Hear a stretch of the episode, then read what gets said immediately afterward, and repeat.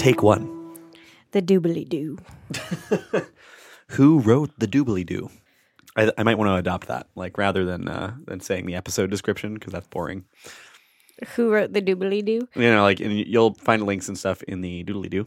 Oh, is it doobly doo. Is it doodly I think it's there's there's variations. doobly doo. I kind of like doobly doo better.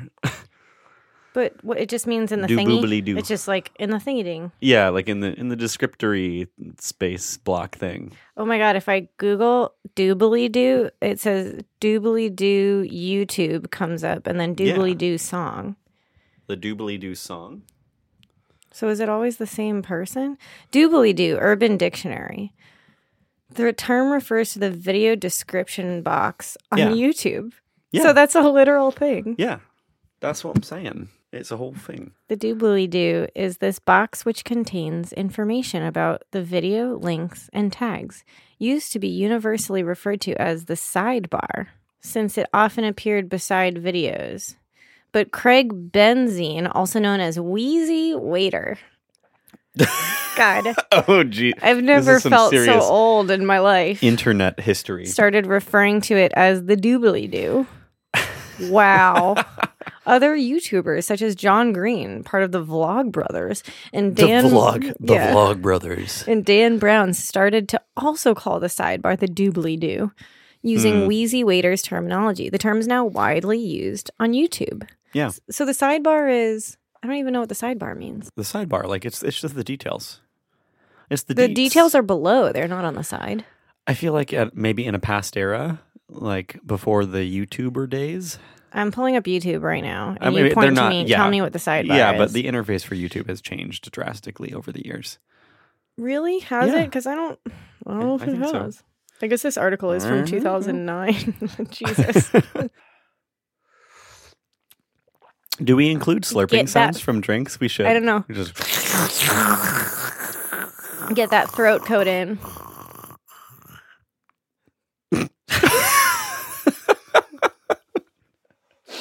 And Okay. we just lost everyone. Everybody's gone. So, you know what is on my mind kind of lately? What? Yesterday I was at this thing, which cheers, by the way, if you hear Jay's ice clinking, it's because Oh, yeah. he poured us some nice whiskey. Cheers. This is uh, this is the whiskey my dad got me for my birthday. hmm Yeah. It's delicious. Thanks, Dad. Yeah, so Ooh, this sponsored All this episode. Yes, Yay! this episode of Reality Quest is sponsored by Woodford Reserve Double Oaked Whiskey. Oh yeah. Yeah, and those those cool silicone ice square ice things that you got the ice cube out of. Oh yeah, yeah. Oh, oh, that's that's funny. So this is the most hipster possible thing that I could be doing Oh, right now. But I I was subscribed to Bespoke Post, um, which okay. Is super hipster, but it's also like actually like really interesting stuff. Like they have this. Um, wow, God, what is this called? What are what are um The glass? What the- are you not the glasses. for? There's there's like whiskey glasses here, and there's these giant ice cubes that I got, and then Yeah. it also it was a set that came with a not a uh, the holder. Oh, the glass. the thing? glass, yeah, it's it's for holding your whiskey or oh, I know what you mean. yeah. Uh, it's not a carafe. That's for tea. Um, I Or always for forget this name. Whiskey holder. Let's see what Yeah. comes up. Uh oh oh Um, decanter. it's a decanter. God, That's for wine too.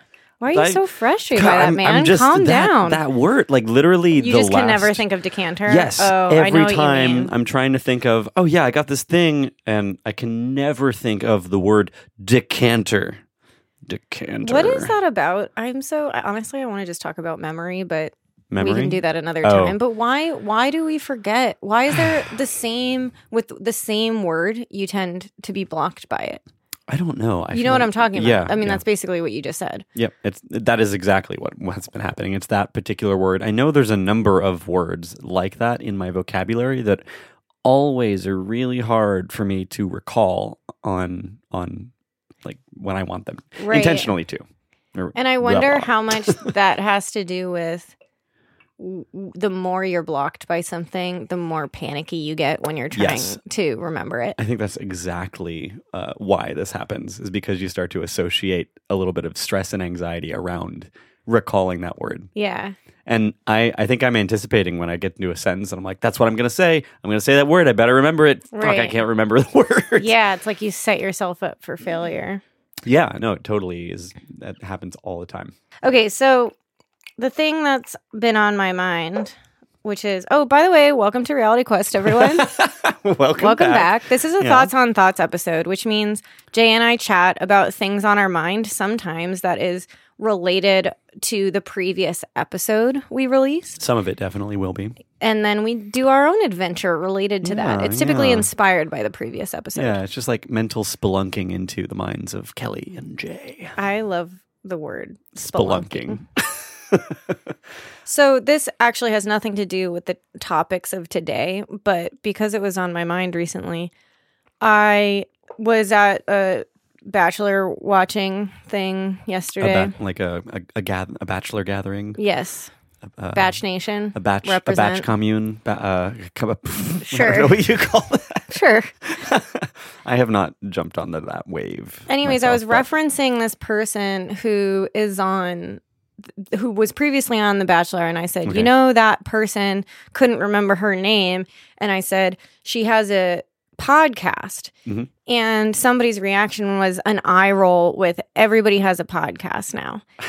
it's just like, "Okay." I mean, you know, whatever. Well, so, but I think that was interesting because I think she was probably referring to the fact that all of the Bachelor people have podcasts, Oh, but really? I've also, a lot of them do, not everyone, but some of them will end up having podcasts. They have, Right. they build their Mm. own brands. They're human yeah, beings. they're they're public figures at this point because Right. they're being watched yeah, so they week. can kind of do whatever the fuck they want.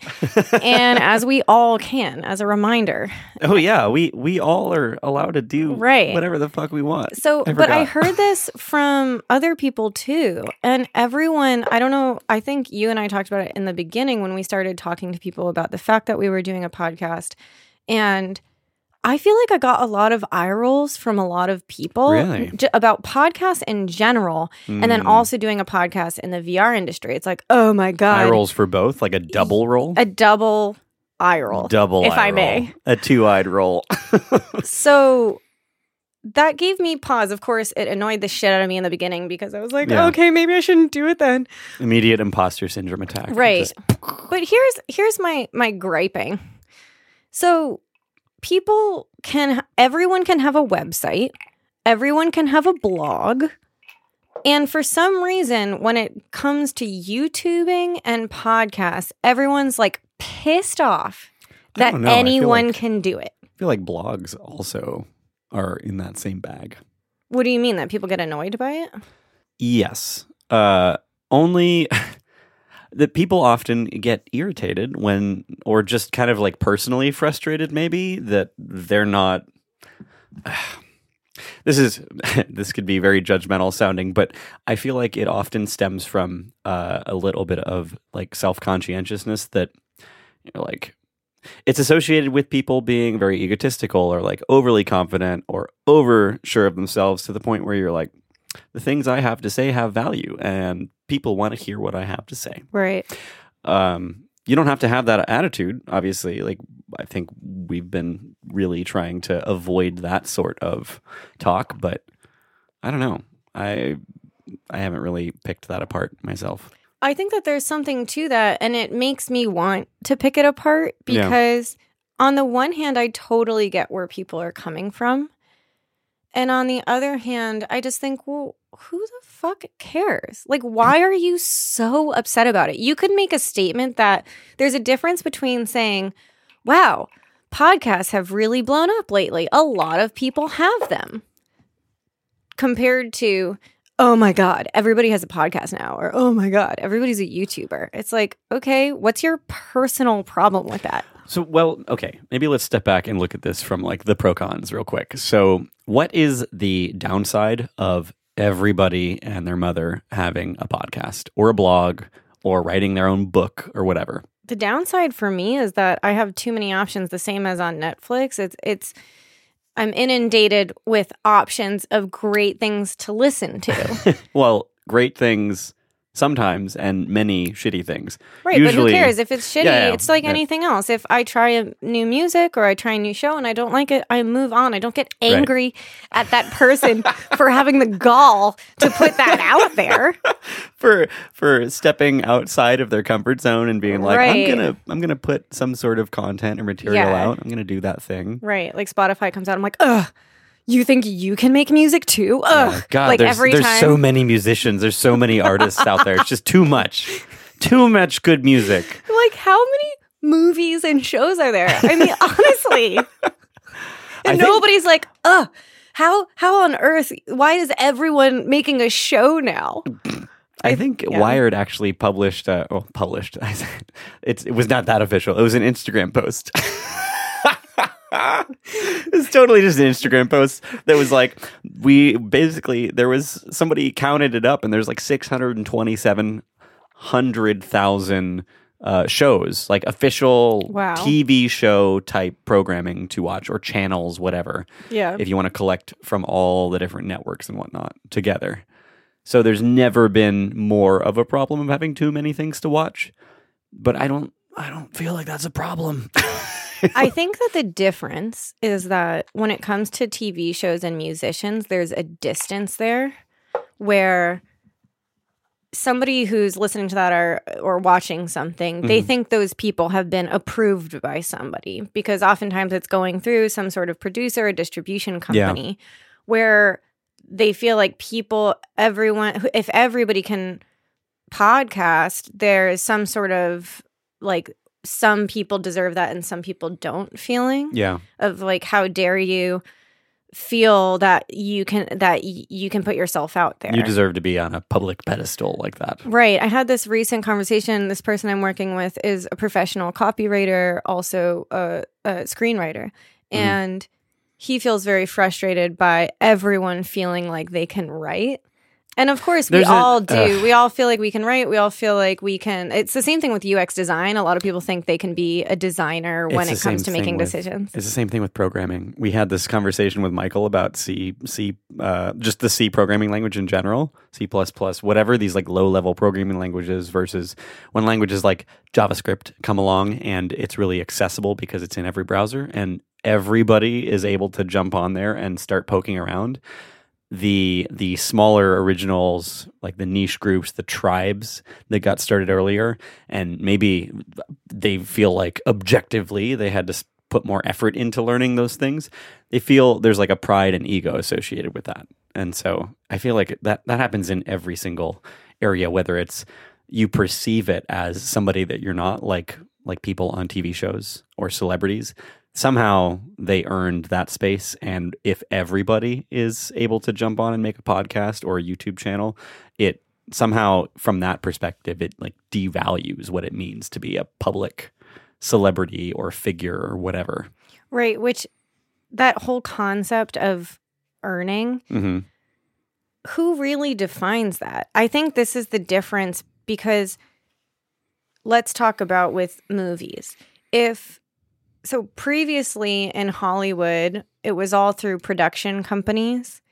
And now there's various things that people can do on their cell phones Yeah. and then just throw it up on YouTube if they wanted to. like i can take a 4k 120 hertz video feed Right. on my phone right now Same thing with books. You can self publish. And Yeah. so there's this old world of going through a third party or going through some sort of professional publisher and distributor who Yeah. basically says, Yes, I'm willing to invest in you. Mhm. And I want, I think your brand aligns with mine. There's somebody that's basically giving them the stamp of approval. But now, in any type of area where it becomes extremely accessible, like with creating your own websites or blogs or being able to podcast now or putting a video up on YouTube, suddenly the question is, well, how who approves this person because they didn't go through some proper mechanism. right they didn't they didn't earn it somehow by going through the the normal tribulations or at least at that point in time the the traditions that were accepted as these are the obstacles you have to overcome Right. in order to meet that threshold yeah. but that i that's like This is such a fundamental human dynamic because it happens between the different generations too. hmm When we look at uh, like past generations disparaging or uh, you know like shaming the newer generations for even something as simple as ah back in my day I had to walk uphill both ways to go to work. It's like somehow that was earned uh, and more hard won than the easier thing that you're doing now. hmm And it's the same mentality when you're looking at like ah, these all these indie artists and f- um, uh, filmographers or producers or whatever don't have to go through the same thing to be able to put their content out there, or you don't have to go through the same struggle to publish your writing or make a podcast. And somehow that means that they're less legitimate. Right. That means that they're not a real writer because I don't know, they didn't they haven't spent decades honing their craft. At some point in that that arbitrary length of time, you gain the title of writer Yeah. in that past perception, which I don't feel like that's all that important to at this point. I used to care about it more. Now I, I give less fucks about that the older I've been getting. Yeah, so it's become somewhat democratic, right? Because I think that eventually, instead of a publisher selecting you or some sort of studio, instead you're selected by the people because it's about how many likes you get Mhm. and how many followers and subscribers you have. Does it devalue it in in public perception when it becomes democratized? Like when something when anything becomes less rare, Hmm. It becomes more uh, taken for granted. Meaning, it becomes less special. It becomes less elite. It becomes less sought after. Whether Yeah. that's uh, rare people, as in celebrities, um, and lifestyles that you don't that aren't very common, or it's like a rare wine that is very hard to find, and therefore it's super expensive, even though it's not really even though the process isn't really any different from any Hmm. other wine. It's just it has this sort of associated name and brand behind it. Yeah, I think that there's definitely something to that. And ultimately, everybody wants to feel special. Yeah, And yeah. and if everybody's a podcaster, nobody's a podcaster anymore. Right. What doesn't what doesn't really make sense to me is why people get angry who seemingly like okay, for example, that whole writer mm-hmm. thing I talked about, that makes total sense because that. Yeah. person feels annoyed by other people thinking they're writers when they haven't gotten an official stamp of approval in the same Did way. they get an official stamp of approval? I'm sure. So they're older, and so they went through mechanisms Right. of right. So so they've been approved by in other Society. in other forms exactly in the way sort that it made sense to get approved by being selected as a writer for different forms or getting a job as a writer Yeah. versus just writing and putting it out there on the web. Mhm. Uh, but I think so that makes sense, more sense to me than when somebody who just every Joe seems to be angry by the fact that there are multiple podcasts out there. For example, when we first started this and I shared what we Mhm. were doing with somebody who was in the industry, they got pretty upset about there being multiple VR podcasts. And I'm almost like, okay, first of all, There's like five, maybe. I, if somebody came to me and said they were doing anything, I mean, be a normal human being and congratulate them or encourage them reasonable or human. bring up genuine concerns. Don't just s- shit all over everything they're doing. Like, what is the fucking point of that? The first thing you do is just defecate all over Yeah. their idea. That's kind of like, like, when you "Oh, learn that's who your true friends and supporters are. I'm like, okay, never mind. but why are you so Oh. angry about it? Like, why does that personally offend you Right. so much? Or why do you feel personally obligated to to jump on that high horse yeah, and shit all over that idea? right. And I think it has to do with envy, to your point. I mean, it has Uh, to yeah, I do with just so. the fact that for some reason, it threatens people. And maybe it has something to do with that there is so much pressure today to have a personal brand, to put yourself out there, that just by it existing and by knowing somebody who does something like Mhm. podcasts or YouTube, it has that invisible pressure on somebody Right. and puts that weight on them that makes them feel like I'm not doing that. And so I feel threatened and I'm going to fight that feeling by Yeah. making putting that other person down so I can stay feeling up.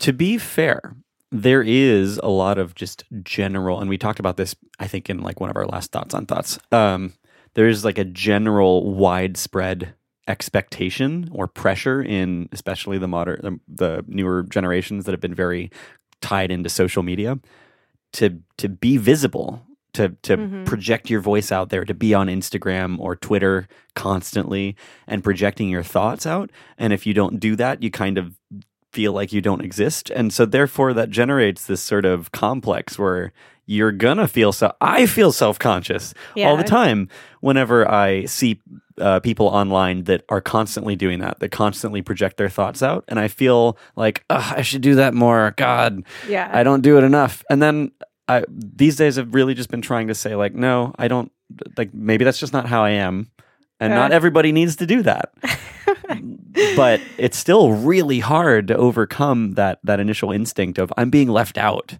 right. or I'm not visible somehow.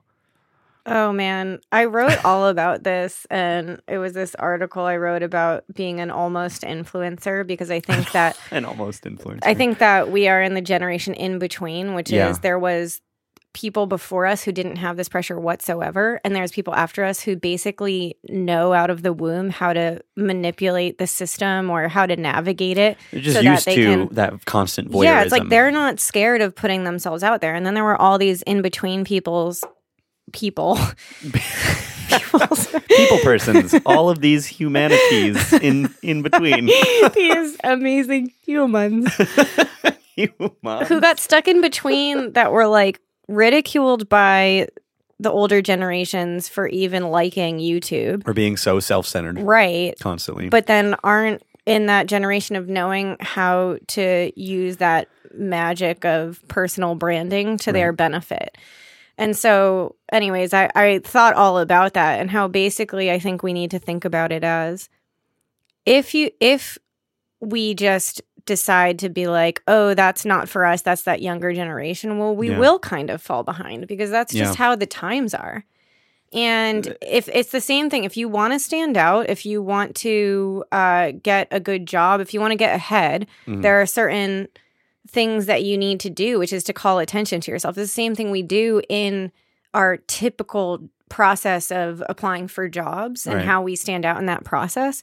And that process, it's always been the same. I mean, there are like it kind of feels unfair sometimes. You're like, oh man, well, that person, like, they just got this job because they got a lot of likes.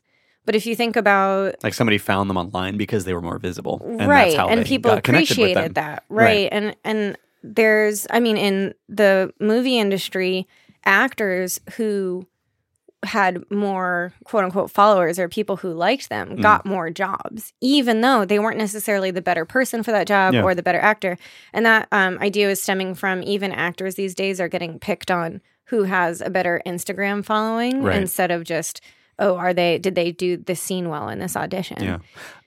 I, it's a parallel uh, to what has always been the case for, I mean, as long as the, the modern sort of uh, professional world has existed, where interviews have been a thing, I guess, since we transitioned from agrarian society into an industrialized, like factory society, and you had to start being hired for jobs anytime you were ever competing against other candidates, the way that one you get found is by being visible. And how did you do that before? You would go and like meet with the person that owned the company, or run into them in the street uh, and talk to them. Like you'd you'd have to do more what we would consider organic methods to be visible. And now the new sort of organic medium and means for being visible is by creating a visibility, like a, a visible profile online right which is the really hard adjustment to make if you didn't grow up in that world. Totally. And I think that's it. It's that this pressure has always existed. It was Yeah. just in a different form. And now It's like the squeaky wheel gets the oil. It's super straightforward. How do we call attention to ourselves? So yeah, I mean, we're all just trying to call attention to ourselves, right. So- Like it's it's it's the same fundamental struggle. which is, I guess, what we're doing here. it ju- it just it does it definitely feels a lot more um it, it can feel more artificial in a lot of ways just because of the way the medium's kind of evolved. And I think also a lot of that is a side effect of just the the sort of advertisement based internet that we've Mhm. constructed thus far. Yeah. Maybe those things shift over time, but Yeah. right now we're we're going through the rough transition period. Right. Yeah, I don't know. I, I feel I feel for everyone in our general gr- grouping of peoples Like of the in betweeners.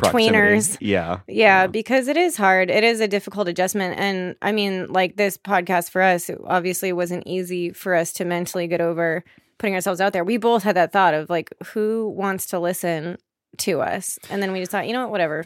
We're just like recording as we learn things in the same way we have Yeah. normal discussions. and we're just putting mics in front of us to share with other people. And that's how we can mentally accept that we're doing it. Yeah somebody asked me the other day, um, like, why, why are they were, I guess they'd, they'd listened through the recent episode. They're like, why are you all self conscious about your intros and outros? I mean, they're fine. Like it, it's, Oh, really? It's fine. Like why, I, there's nothing wrong. Like it's, it's, it's relaxing or whatever. The tone or rhythm of our conversation whatnot was appealing. Hmm. And okay, cool. Like why can't we just get over that? It's been a struggle to, to get to a point to just we're so good at start. calling attention to our what we perceive as flaws. Yeah.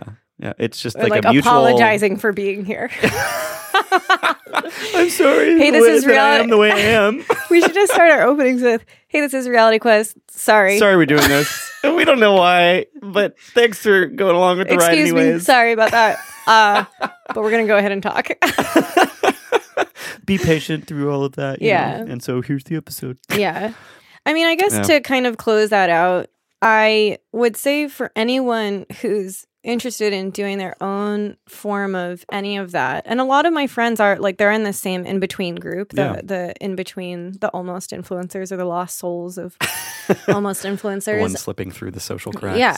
And I think you can obviously do whatever you want. You can stay, not have, build on your branding. You can figure it out as you go. You, you everyone in the world to do whatever they want. Mhm. But I don't think that there should be any shame in experimenting with putting yourself out there in the way that the world functions today. Yeah. The same way that people started doing cooking blogs online, and it's like, who the fuck gave you the right to share to share your recipes You don't know how to cook? Did Yeah. you go to a Did you go culinary to a institute? culinary- What's what's your credentials? How did you get how how did you get where you are? You're not Rachael Ray. yeah, exactly. It's like, all right, everyone, calm down. And like, anyone can put themselves out there. It does not matter if you get zero followers or 10 followers. You know what I would love to find is these like amazing blogs that nobody ever followed. Right. I mean, there's probably so much stuff like that out there. If you think about poems that are written that never get published or read, it's just like people doing their own thing. Right.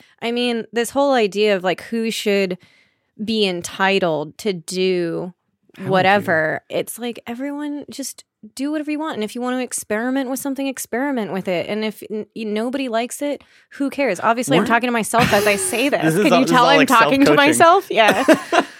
Weren't we going to call one of the previous episodes like "Do whatever the fuck you want"? do, do whatever the hell you want, whatever. Maybe that's that, that's what this one is. yeah. it's just at the end of the day, do whatever you want. Right. Who cares? I like it. End of episode. Just kidding. That wasn't even the Yeah, that that wasn't even the topic. That was me being like, hey, this has been on my mind. This is this is Anyways. just like a, a recentering. I guess uh, yeah, this is the whole the whole premise of hashtag tots. mhm. We can do whatever the fuck we Tots want. Tots on tots. Tot- tots on tots. Tots on tots. oh, we forgot our intro song. Tots, tots, tots, tots, tots, tots, tots, tots, tots, tots, tots, tots, tots, tots, tots, tots. Everybody.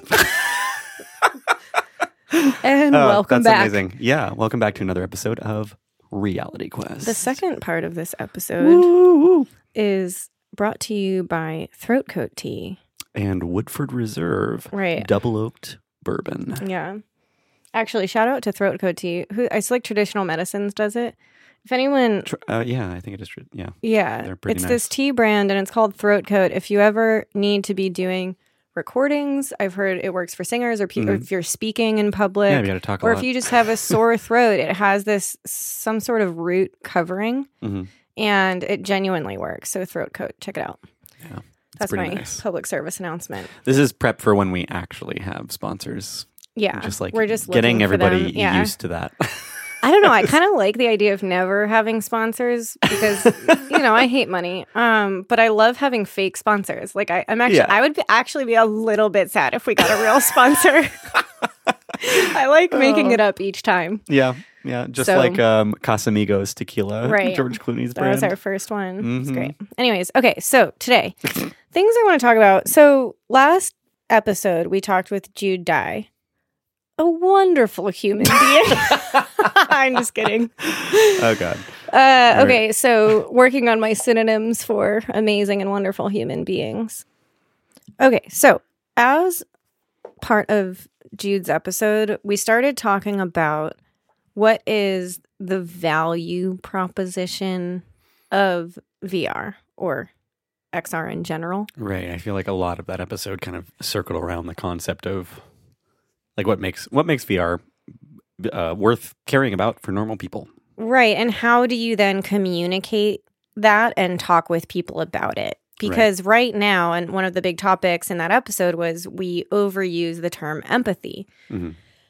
That it's an em- empathy builder, or that that basically I'm going to sell you a headset, and the reason you should have it is that it's going to build empathy for you. Yeah, it's gonna it's it's just gonna impart it upon you, Right. regardless Right. of where you're at. And I, yeah, I wanted to dig into all of that a bit more because I do find that all fascinating. And it got me into thinking, first of all, what are what are the uses of XR and related, okay, so how do we what is the value of each of those categories and how do we talk about that? And I think that it the are the categories. Are you thinking from the perspective of like AR type things or use cases versus VR as like fully immersive type experiences? No. versus, or okay, so here's how I'm thinking about it. Mhm. So I'm going to talk about XR. And the reason I, I'm going to try to combine them, my brain will tend towards VR. But I also think that we've talked about this multiple times. The future we're hoping of XR is that they will be merged together in a lot of ways. they. I don't. Yeah, I would. I would argue this. I mean, we've talked about this off mic. I think. Right. Yeah, that's what I'm So saying. This yeah, is a, right. This is a worthwhile thing I think to clarify at the yeah, beginning. yeah. um, is that really like if you if you say VR specifically, I think that term is constantly used uh, by many much of the like very enthusiast focused community or the hardcore developers within the, in the industry and people coming from the video game side of things. VR traditionally means something separate from uh, from from AR or from 360 film hmm or uh, room scale, like uh, location based experiences. VR is specifically the fully immersive. Like you put on a headset and you're separated from the regular world around you and you have a virtual environment. A lot of some people use VR interchangeably from that meaning to more broadly just mean the whole industry of immersive tech. But I personally I feel like that's confusing and specifically because so many people that have been around in the industry for a while seem to associate it specifically with like fully immersive experiences. hmm I, I always I'm I've been pushing for XR in general or just anything that describes like mixed reality, extended XR because it's inclusive of everything across that spectrum of immersion from very a very small percentage of just like a little object placed into the real world in front of Mhm. you through an AR glasses type interface all the way across to uh, where your entire room is is completely reskinned with different things to fully immersive there's nothing from the real world that you're actually seeing you're in a completely virtual environment and separated but that whole spectrum encompasses all experiences with immersive tech Right. Well, I think you make a good point by first of all, it seems like most people believe and or want the future to be one where it's really easy to switch between the two. Uh, basically, it could look like some sort of or to headset varying where degrees yeah, you can switch the level of translucency or Yeah, yeah. opaque. But and the reality is a lot of experiences end up mixing different things. For instance, you could have a 360 video that and which is like of the real world, it's like regular video or film. right And then you can overlay that with graphics and interaction. So then what do you call that, right? Because Mhm. that then becomes a mix of some sort of virtual reality and 360 video. Yeah.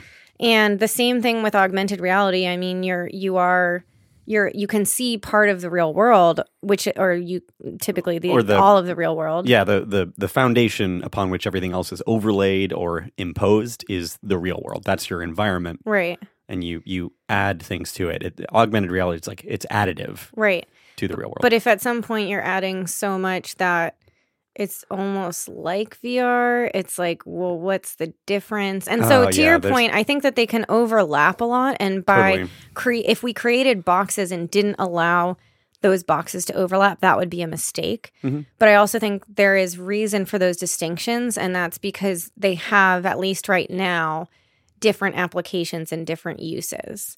Sometimes, for Yeah. instance, At least thus far have been kind of distinct in how they've been used. Right. Well, I mean, you could use an example might be let's say you want to do some form of surgery uh-huh. or or surgery training like VR might be a great way to do surgery training, Mhm. but AR might be what you want when you want helpful information but you need to see the real person and When- see the body. Yeah, when you're when you're interacting with the real world in Right. some way. So, anyways, okay, so the categories I'm talking about, generally, I'm trying to apply it to all of XR as I talk about this. The, this is interesting uh, because there's you've just described two different dimensions that we need to work with. So like Mm. this is almost the concept of a semiotic square. Um, Ooh, what does that mean? It so if you've ever seen a um, an alignment chart, like a a personality alignment chart, um, or there's this like famous sort of argument about what's what is uh, what where on the alignment of believing that a certain thing is a sandwich or not a sandwich. Okay. Um, so like on one on one dimension there, like on the x axis, Yeah. uh, you have the um, the ingredients perhaps, and then on the y axis you have the structure. And so if you're like a structural and ingredient purist, you're going to be really far to like the top left of that square. Meaning that you believe that a sandwich needs to be two separate pieces of bread and it needs to Mm. contain meat or something like that. And then if you're like a structural and ingredient rebel, then you're like an a, a taco, an, uh, like a, a frozen a deep fried Twinkie or something like that as a sandwich. You're like, I don't even care. I don't even care if the structure is similar. There's like dough fried onto a thing and there's stuff inside. That's a sandwich. Mm. Um, so like you could be anywhere on these across these different uh, these two different dimensions on that sort of chart. So if we make that analogous to VR Mm. or XR, sorry, let me use my own Yeah. insistent term here. Please do. um, on one part of that spectrum, what you just described is like the level of immersion or the the percentage of what you perceive, everything that you are experiencing at any point in time via your senses. You either see at one end 100% of the real world, like natural reality, or you see 100% of virtual reality or virtual representation. And anywhere in between there is somewhere on that one dimensional spectrum hmm uh, or two dimensional spectrum. But then if you add the vertical, which is the level of immersion or uh, not immersion, uh, interactivity. So we could we could impose a second layer there, which is interactivity, whether it's a passive experience or it is a fully uh, individually driven, like you have all of the agency, like in a video game where you are controlling everything you do and Mhm. all of the ways that you interact with that environment Mhm. versus a movie where you are just a passive observer and you're taken along for the ride and you have no agency. I like this. Yeah. So it's it's immersion or level of immersion on one part of the spectrum, and then on the vertical or the y-axis, you've got the amount of interactivity. Mhm. Anyways, I like that. Yeah. we need like an actual visual to I really think you should draw one up and we can we can publish it. Sure. So that would be interesting. We'll have to whiteboard this later, but right. Okay. So totally agree with that. And the way that I'm, at least I've been thinking about separating them right now Uh-huh. is so in terms of categories that we would place on that semiotic square. So one is uh, obviously entertainment Right. or story, or different kinds of entertainment. different kinds of entertainment. Okay. Then another one is education. hmm Training would fit into education. So let's just say education. Yeah, anything where you're trying to impart knowledge or or some sort of teaching space. Thank you. And then the. no, I genuinely meant thank you. I wasn't sure if that was a sarcastic. Like, thank you for clarifying that, Jake. That was me Oh. trying to use different words. I'm really on the whole synonym thing now. So because I always say right, right, I was Mhm. trying to think what else can I say, and I'm like thank you, but clearly I didn't del- deliver it very well. Indubitably. That is correct.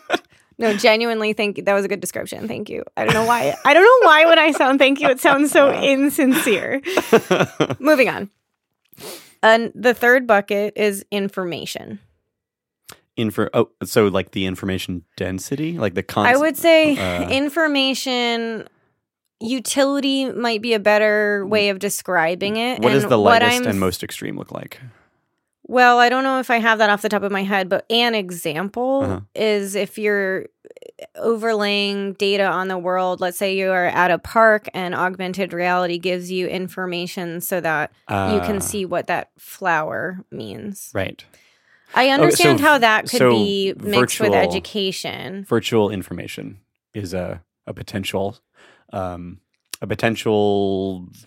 What is that? That called? It's an it's another dimension to add into this for this equation. I guess for now I'll call it utility. And what I mean by that is Okay. that you can, you're using it to accomplish something. Okay, so it's information with a goal, with a purpose. Like it is information for some reason. It's not because if you're just looking at the world and there's no information other than the structure of the things you're looking at, uh, there's no you're not really being Hmm. given any sort of there's no goal with that. As soon as you put some sort of piece of information there, it's like it's a label for a flower. The purpose is for that label to tell you something about the flower. I guess. Maybe. And now, okay, so what, what, this could obviously feel like education, Yeah. but a difference. So here's maybe a clearer example. Okay. When there is an architect or sorry, an engineer Mhm. trying to build something and they're using augmented reality glasses to follow instructions in order to build the thing. Right. That's a utility where it's enhanced information over the real world, which is allowing them to do their job. That is Okay. different to me than education or training, which is creating fictional scenarios, I'll call it, in order for you to learn a topic okay. or for you to practice something. Now, Mhm. I think that there's probably a Venn diagram here. I Or maybe we just group it under education. I don't know. I think you could you could simplify that down to it's all communicating some sort of contextual information. The context being where is that information and what is it relevant to? So because you're looking at a space, so you're like either it's a label for something or it's some sort of uh, enhancing pointer or reference. Oh, like spatial. We'll call it spatial. it's- Spatial information. Uh, Or yeah, it's like it's contextual. It's contextual data or contextual information, and like that that is being used in stories as well. Because if you want to emphasize, if you were to imagine that somebody made an augmented reality based interactive or non-interactive experience of some sort, a story, and they want to tell, they want to communicate a story to the the person experiencing this, Mhm. you still you're at the at the end of the day you are communicating communicating additional information or additional data on top of the base reality the base uh, Mhm. world that you're Mhm. imparting that those shapes or that information those voices the sounds whatever it is it's all new info that wasn't there before fair. even if it's a story fair. I mean, in the same way that we can say entertainment can be educating and Uh-huh. education can be entertaining. So why would we separate those two? But we know that They're different generally purposes they're but- different purposes.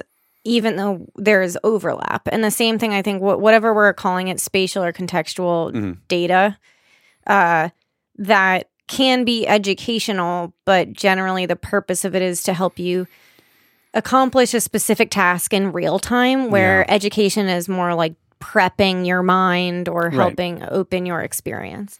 So uh, we could we could think of this as now like three different dimensions. There's there's the level of immersion uh, Mhm. over the real world. Okay. Uh, there is the amount of interactivity or agency that you have an experience. A, a, a movie being like the the low interactivity uh, uh, side, and then like an interactive video game being the fully like the most interactive, the most agency.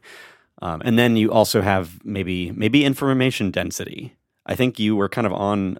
I, I liked that direction when you started that before we tried to break it down further Mm. because that's really that is just how much information are you trying to overlay onto that space onto that You're saying that's the third lens? that that's another lens that could be added i mean you add too many and it- starts to become overwhelming Fair. so you have okay, to focus on something. Okay, well, on let something me. but- So, what I'm talking about, the the at least right now, I have four categories, and we've gone through three. They all Okay. fit into, I'll call it purpose or utility, okay which is so we have one is entertainment, okay two is education, three is spatial, contextual, real time information. okay Whatever we want to call that category, that I can't come up yeah. come up with a better label right now. yeah yeah And then the fourth one that I'm thinking about is connection. So Okay. connection could be like social uh, or some okay. form of life experience. Now, interesting question because obviously like social can be entertaining, Mhm. but socials you can have entertainment that's definitely not a social activity. And so there's some sort of connection that I feel like some things would fit in there. Mhm. There was this recent story about this woman who had her daughter, her young daughter who had passed away very sadly and tragically oh no rebuilt in in virtual reality. Did you see this article? no well i i must have missed it. They recreated her, and then the mother could re-meet her daughter. And really yeah, that feels very black mirror there was an episode about that uh, yeah. so there's mixed feelings about this. Some people Right. were really touched by it. Some people feel like there's an ethical problem with bringing the dead back to life in VR. That's interesting because my immediate thought is that's just kind of the the logical extreme, like the logical end of writing a eulogy. Yeah. Uh, Like what is okay? what is writing a eulogy about someone who's already passed away? What's the purpose of that? It's to evoke all these memories in the the loved ones of that person after they're already gone. And when you you you're representing them somehow and doing it in VR just seems like a more uh, a more apparent and, and more visually focused version of that.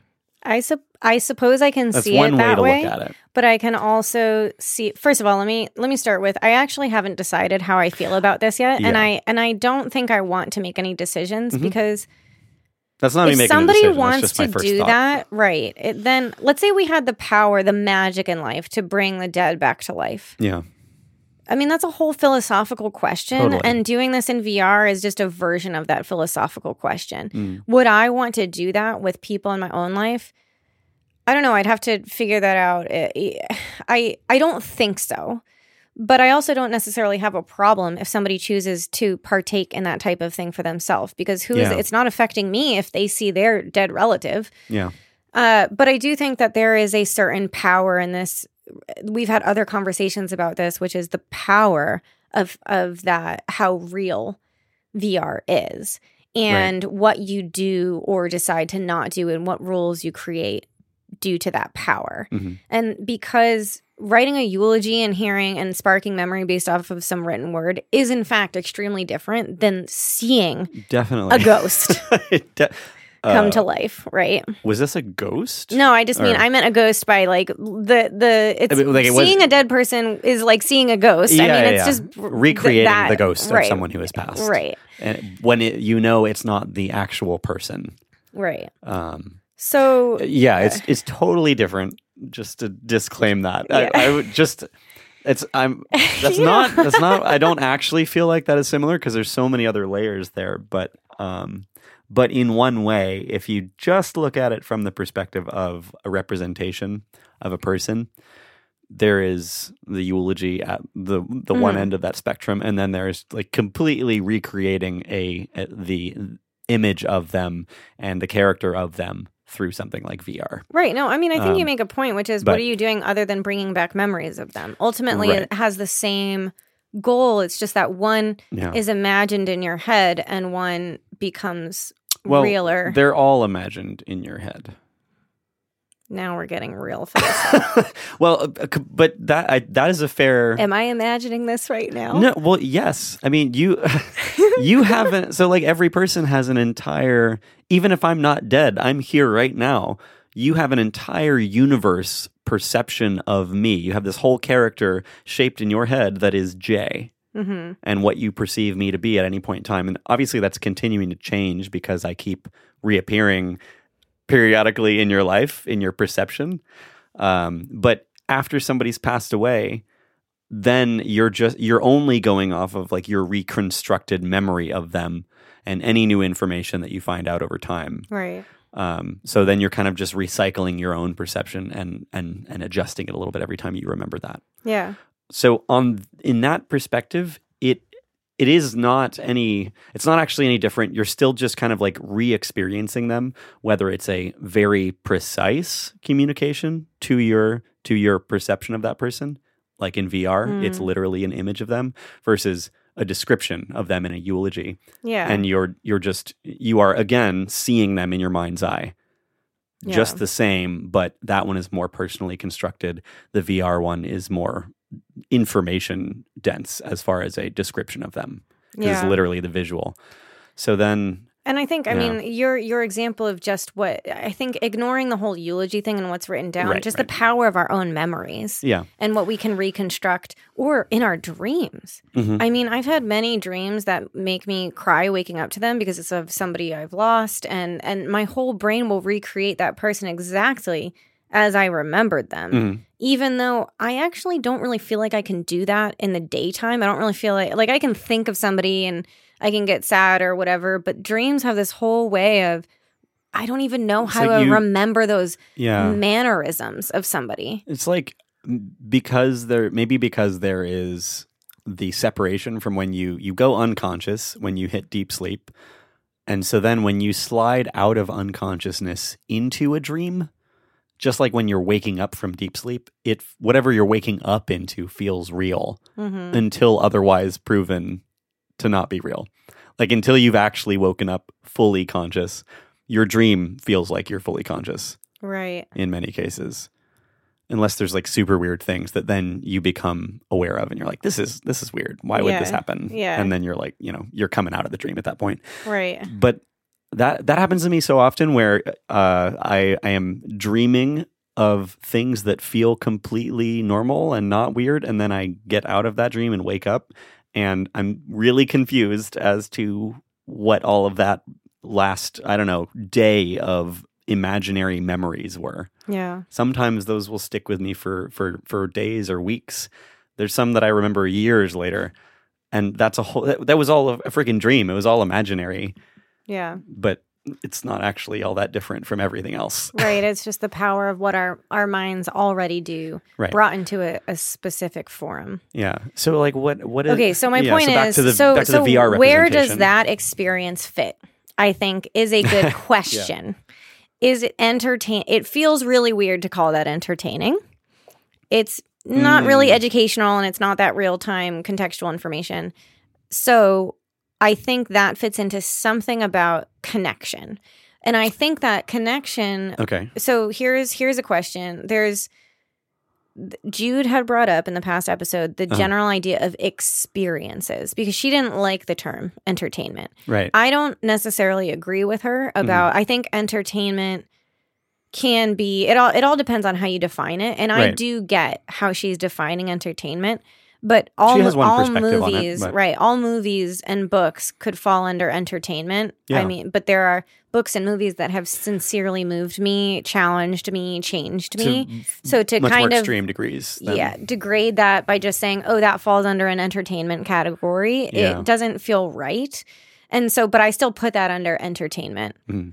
so connection would be obviously social fits under there but in that scenario where the child is being brought back to life the Mhm. mother is connecting with her child you could also argue that if you do some sort of hike in vr maybe you're connecting with that so with so with what feels like the natural world some sort Yeah. of natural environment So we could have one category for connection and put everything in that, or we could have one that is conne- uh, social slash connection, and then another one that is we call life experience. Oh, that oh, that feels really really broad I know that's What why do- I don't know what do you, to call it. What do you mean by that? Is that is that referring? Which of the things you so let's is say you referring to? decide that connection is really just social or something like we could still fit the whole uh, bringing back to life this child in there. Mhm. But what do you do with experiences that are that is something like you get to climb Mount Everest in VR?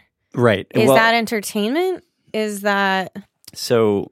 I we need to we need to d- kind of describe what each of these things like what kind of experience goes into each of these. right? We keep u- we use the word experience so much. I've been noticing this for a while now, but it is the sort of encompassing term of anything that you go through and have are impacted by, right? So Yeah. I, at, like at the heart of it, it's literally just you go through it. You I live think it's through because something. people don't know what to call. If you call, st- so film and movies have their own term, books have their own term, games have their own term, and mm. VR and AR don't have their own term. So people call it experiences. Well, because you, it's more like you lived through something in VR. yeah, I mean, Even though- film is an experience, a book is an experience. I I totally get your point. It's There's no verb. There's no verb for VRing. Yeah, there's like experiencing. Like you don't play VR. a VR film or playing. You can play well, you, VR. you- yeah, sure. Some things you can play in VR. I think that this- it's uh well for video games. So play has become the unanimous term Well, to play a video game. yeah, well computers, uh, with computers in general, there's verbs for different things that you do, and so Uh-huh. I think that with with XR platforms, it's the same thing. It depends on you could play a game in VR. You can watch a movie in VR. You can, but I think ultimately the problem is that all of that pulls from these previous experiences. And the reality is it's so different from those. Watching a movie, so people could even get really picky and think about, oh, watching a movie in VR Yeah. literally means going into a theater and watching a 2D yeah. movie in VR versus watching an, a, an immersive movie in VR. So uh, the problem so he- here's the thing.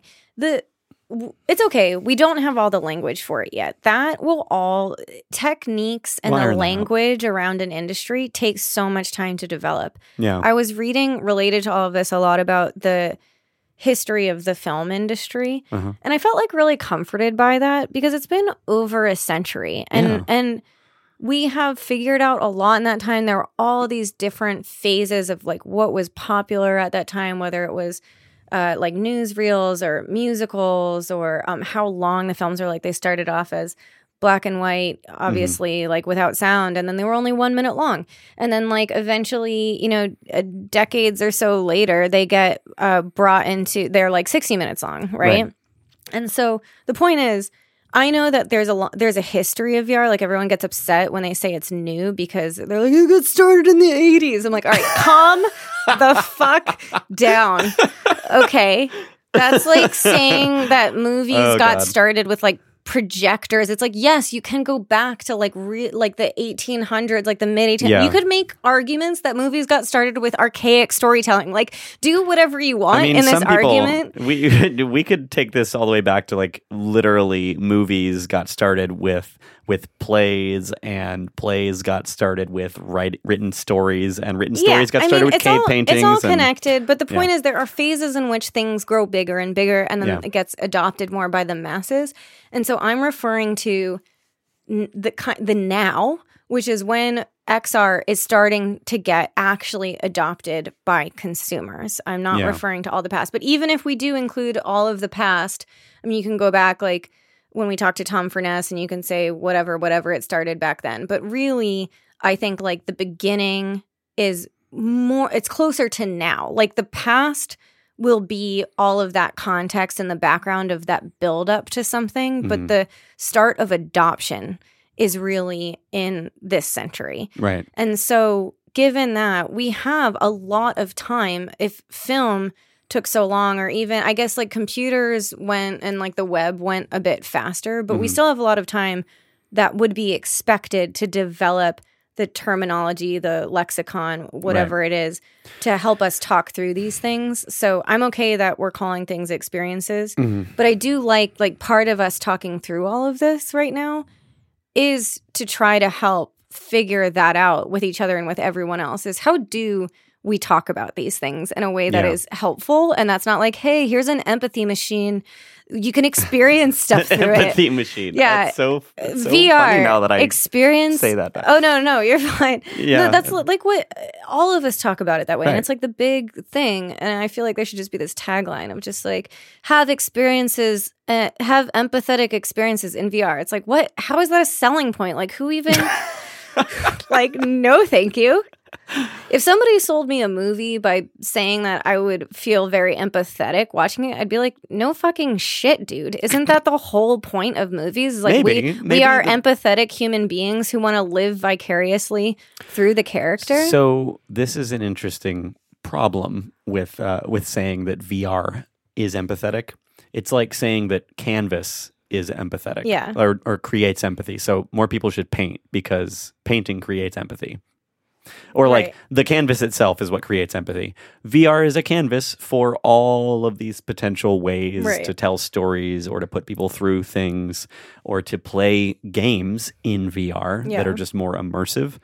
Uh, but it's really it's a medium medium in itself, and Mhm. so saying that it's empathetic is n- it, just it doesn't actually mean anything. yeah. The empathy is actually based on the content that is the information that is being communicated to and the person that is receiving that info. Hmm. Because there's no empathy if the person can't relate to the info that's being communicated to them. Right. I get So that. like the audience matters as well as just as much as the the medium. Right. And I get that empathy generally means being able to put yourself in somebody else's shoes, but actually empathy often means that you've you can literally like you've already experienced something and you can be empathetic towards someone where you like really empathize feel for them. You can their position. empathize with them. Right. And so I just think that's the wrong word. The word that I like is actually perspective because all, and by the way, all mediums can do this. So if you watch, if you I read mean, a a good, conversation can do this. yeah, a conversation can do this. If you read a good book, it will give you perspective on the world or perspective on a character's uh, emotions that you might may not have had before, or that just like Yeah. gives you a certain truth that maybe you already knew, or maybe you just saw it from a different angle. The common, the only common thing between all of those different mediums is your you putting the mental energy in to actually imagine yourself in that position. hmm So, like, whether that is through reading or talking to somebody, it's like reading a whole book or having a bunch of conversations with people enough that you can start to imagine yourself in those shoes, or watching a really uh, evocative movie, um, or going through a VR experience, whatever it is. It's if it gets you to the point where you start being able to do the the, the mental backflips to put yourself in an imagined circumstance, then you start to feel empathetic hmm but none of those in, those things in particular just creates empathy Right. it's it's that you you are able to build up enough context and and break down enough of your own cognitive dissonance Mhm. with the differences in what you've experienced from that that you can actually start to create that Hmm. reality in your own imagination it's the connection between the human who is experiencing it along with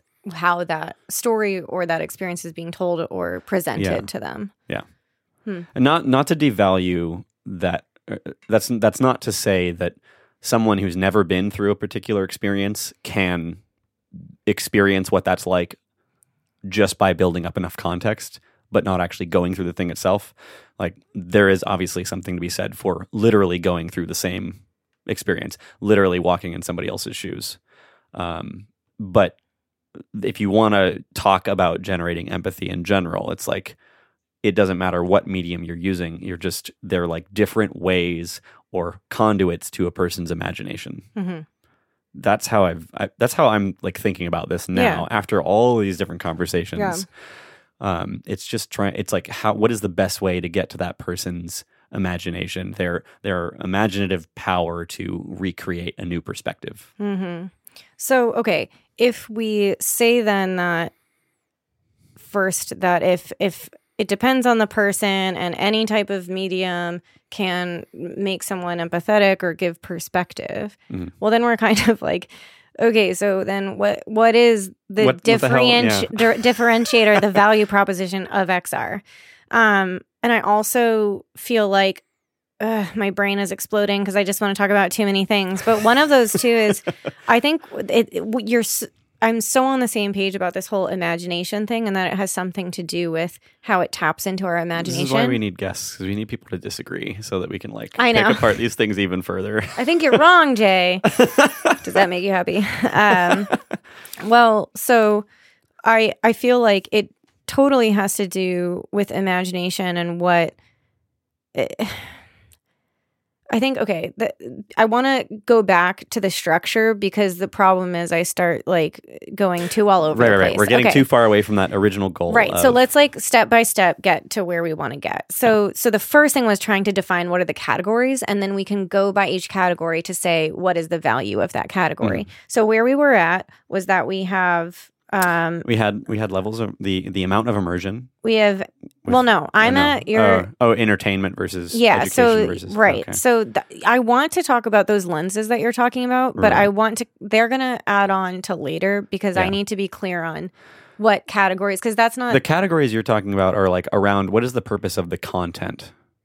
Right. right? And that's It's- what I'm trying to get at, which Okay. because we're about to talk about the value proposition. So there's a difference between the value proposition of the content versus, okay, how does that change when you add the lens of interaction or oh, not? Oh yeah. Do you okay. see what I'm saying? To- okay, this is a clear separation. Awesome. This is really good. Thank you. You You're like, welcome. You just planted. that was a yeah. genuine thank you. I felt that. it really was. I need to work on that. Yeah. um, because I yeah okay. So now we have separately um, the medium itself. If you want to describe the advantages or the powers of this canvas of XR, or initially we were talking about uh, the amount of immersion, the amount of interactivity, and like maybe the amount of information being communicated at any point in time. Um, and then totally separate from that, that's all just about the canvas itself, Mhm. XR as a tool hmm for Yes. communicating anything. We're talking about categories now. Categories is what is the purpose of the content Exactly. and the message Yes. and the information. Yes, that's what I'm trying to get at. And then we go by each one to say, okay, what is the value that purpose or category Right. brings us? Because at the end of the, end, the oh my gosh, at the end of the day, You're the just whole- really excited. trying to say too many things at once. skip, skip to the point. Um, the whole purpose of content. Well, the whole purpose of content is to accomplish something. Like you're Yes. trying to reach somebody by communicating things. So what are you doing? Right. for? And this all relates again back to what came up in the last episode with Jude, which is, well, what problem is VR or XR solving? And that just really got me thinking. Yeah, Okay, yeah. so given that, that's how I want to go about this. So the first thing we need to do is align on those categories to make sure we're generally not missing anything. So we have entertainment, we have Hmm. education, we have contextual data, we have What is conte- contextual data? Where does that? Oh my god, Jay, we just Well, talked about it. No, no, no. But I can't like discuss this any further. well, but but that's it seems to not fit. You said education, you said entertainment, Yeah. and then you said contextual data.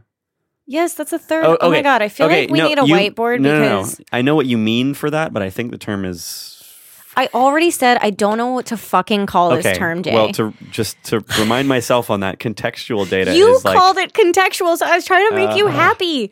It's like spatial information. I wrote information. It's for a job. in real time. It's a- spatial it's- information or utility. it's utility focused info. Oh God, we'll come up with a better name. But can we just yeah. call it you? you Okay. Call it whatever you want sure, to call it. Sure, it's it's Stop okay. bothering me about it. okay, fine. Let's okay. So you said entertainment, education, something that has utility, like for a job. Yes. Like somebody's working on a power line. Yes. In like real time, let's call Right. it. Because obviously education can help with jobs. Okay. It could also okay. be CAD. It could also they could also Yeah, be like creating like models that. in full Exactly, immersion. exactly. Whatever. Yeah. Okay. way. Oh, good point. So VR fits in that one. Thank you. Yeah. Because I was thinking, is that just AR? Uh, okay. And then the the last one I have was connection. Okay. So which could mean social, or which Social could mean connection with something else like mountains or connection with the world, like experiencing something, feeling something. Yeah. Now we, like I said, we could separate something out into like life experience. Yeah. So, but maybe let's leave it as is, Okay. and then if we want to break it down further as we get there or as we learn more, we can we can. I think what we should do is after we re-listen to this, we'll Mhm. like create a diagram. And label some stuff Mhm. and then keep revising that Totally. as we have these We're conversations. building a model. Yes. Oh my God, Jay, are you so Yeah, we're excited? building a model. You model lover, you. So just to make a comment on that particular thing, Yeah. I do I do maybe we can keep those all in one category for now because I'm I'm gonna look at this as humans anthropomorphize everything. So like Mhm. any time that you somebody feels like they really connect with nature or they go out into the mountains and they feel like they connect with the natural environment or you feel like you go to a concert and you connect with all these other people there or Mhm. the artist on the stage or you have a deep conversation like between you and I and we really connect on something Mhm.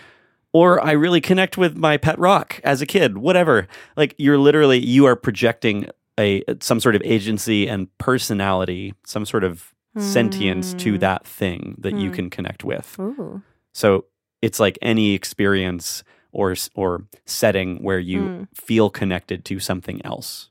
Yeah. I like it. Okay.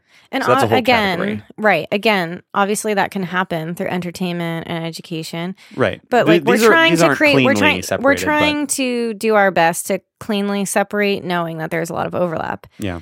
And we'll keep revising this and working on it, but it's going to help us talk through some stuff. And then if we get, as we learn through our conversations, or if we get feedback based Mhm. on people listening to this and having their opinions, great. Cool. We can take another look at it. Yeah. Okay. So those four categories, do you think I'm missing anything? Hmm. I, what I would try to think of is what doesn't fit into those. Can I think of any examples that that fall outside of education, um, entertainment, Mm connection, and utility? hmm. Uh, I can't right now. Okay. We'll, great. we'll keep thinking Let's move that. on. so so then the question is okay what what is the value or what does that category what problem does that category solve for each of those. for each of those now i think that we can get one out of the way which is utility like come on Right. i feel like that's a boring one to talk about Right, it's just like yeah it helps you accomplish a task literally You could say it's goal oriented, but it's only goal oriented in that it's literally like it's focused on some sort of societally considered productivity. It's like you're doing a job, you have a Mhm. clear goal in mind. I want to build a model of this building, this architectural rendering. Mhm. I'm going to work in in VR or partial VR for the next few hours and kind of uh, move stuff. stuff around in Yeah. this space or build a model or whatever. Or you're working on a real life power line and you've got contextual information popping up around what you're doing, uh, like showing you the voltage in the line at the moment, or like what kind of line that is and what kind of tool you should use for it. Or it's a surgery Mhm. and it's like literally identifying different parts in the body as you're working. yeah That's all utility, right perhaps. which it helps you accomplish a task that is the problem it's solving is i mean it's really improving the way in which and the speed in which we can accomplish tasks It's also that all, I feel like something like Google Maps that it but Yeah. augmented is Yeah. like that because you're you're literally trying to find a good restaurant in town and you tell it, hey, what restaurants are nearby that are really good, and it pops up a bunch of different uh, labels Mm-hmm. yeah on the sides of the buildings around you for like, oh, this one's got like this many reviews, blah blah blah, cool. It's it's Vietnamese food, whatever. yeah Um, and like that is also utility because there's a goal in mind right or at least a a that that all of these things have a goal, but like this is a productivity type goal. yes yes Okay. i'm with you okay so i feel like let's ignore that one Okay. because we basically we feel good about we feel good about that's actually probably the, the the reason that businesses can argue so i would say that and then also the education training Mhm. group those feel like they're being sold pretty well It's, Meaning, it's like, easier to communicate the benefit or the, the value prop. exactly and Yeah. like corporations are bringing them into training it's like these feel like the two where people can talk about that in a easier and people are already using it in the way that they're supposed to be used yeah. and people can understand their value. Mhm. Okay. So then we have the two that are the weird ones, which is Entertainment. entertainment and connection. Yeah. So I guess let's talk about I don't know, which one do you want to talk about first? Uh, let's talk about connection first. Ooh, okay. Yeah, That's very thematic with Jude's episode. totally. She's a total connection kind of kind of like person. Both of those are actually really thematic with her episode because we also started to dig into entertainment. Mm-hmm. Yeah. and I would like to. Yeah. Yeah, we we're gonna we'll get there. Oh, for sure. That's the one Yeah. I care most about. Yeah. so so connection to to jump back to that I my my thought right now is that connection is literally any time that you feel connected to something external Okay. um, whether that is a person or it is the nature External, nature you mean from yourself from yourself. yeah i mean I, I guess you can feel really aligned or like centered with yourself Oh, well, meditation. Let's talk about does that fit Sure. into this category? um i I think so. It's connection with the self. yeah i do think so Oh because god, you you perceive know what yourself as separate Exercise. Um. Yeah, We forgot exercise. Uh, would that? Mm, I don't want to have a whole debate on like trying to categorize every single kind of activity, but would exercise fit into? It's not a training thing. Yeah, you can mix health. it into entertainment. Oh, nice, nice. Exercise and health. And uh, we can also ignore that one because the value is also pretty clear, which Yeah. is like if you can get great exercise in VR Mhm. and be distracted, or it can improve your health in some way, yeah, great. Now, I think meditation would be in that in the middle of that kind of Venn diagram situation or that Right. overlap because it these could are. give you connection with yourself. It could also be healthy. mhm. But I do think that is its own category, and we get the benefit of that, so Yeah. we can ignore it. But I'm adding it I to might. the list. I might. I might want to make an argument on that later. okay, right now, fine. right now, I'm We're fine with it. entitled These- to change all of our opinions on this. Totally. we can do whatever the fuck we want, Jay. That's the theme of this episode. yeah, these are these are all in theory. What is the the the saying goes that like uh, all models are wrong, some are useful.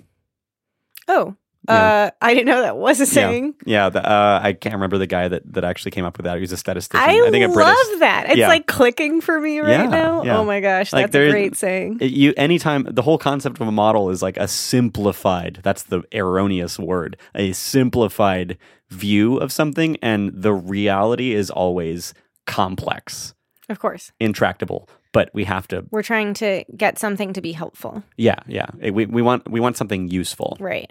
Which It is there's always that that person that picks apart everything to death and that person is not helpful.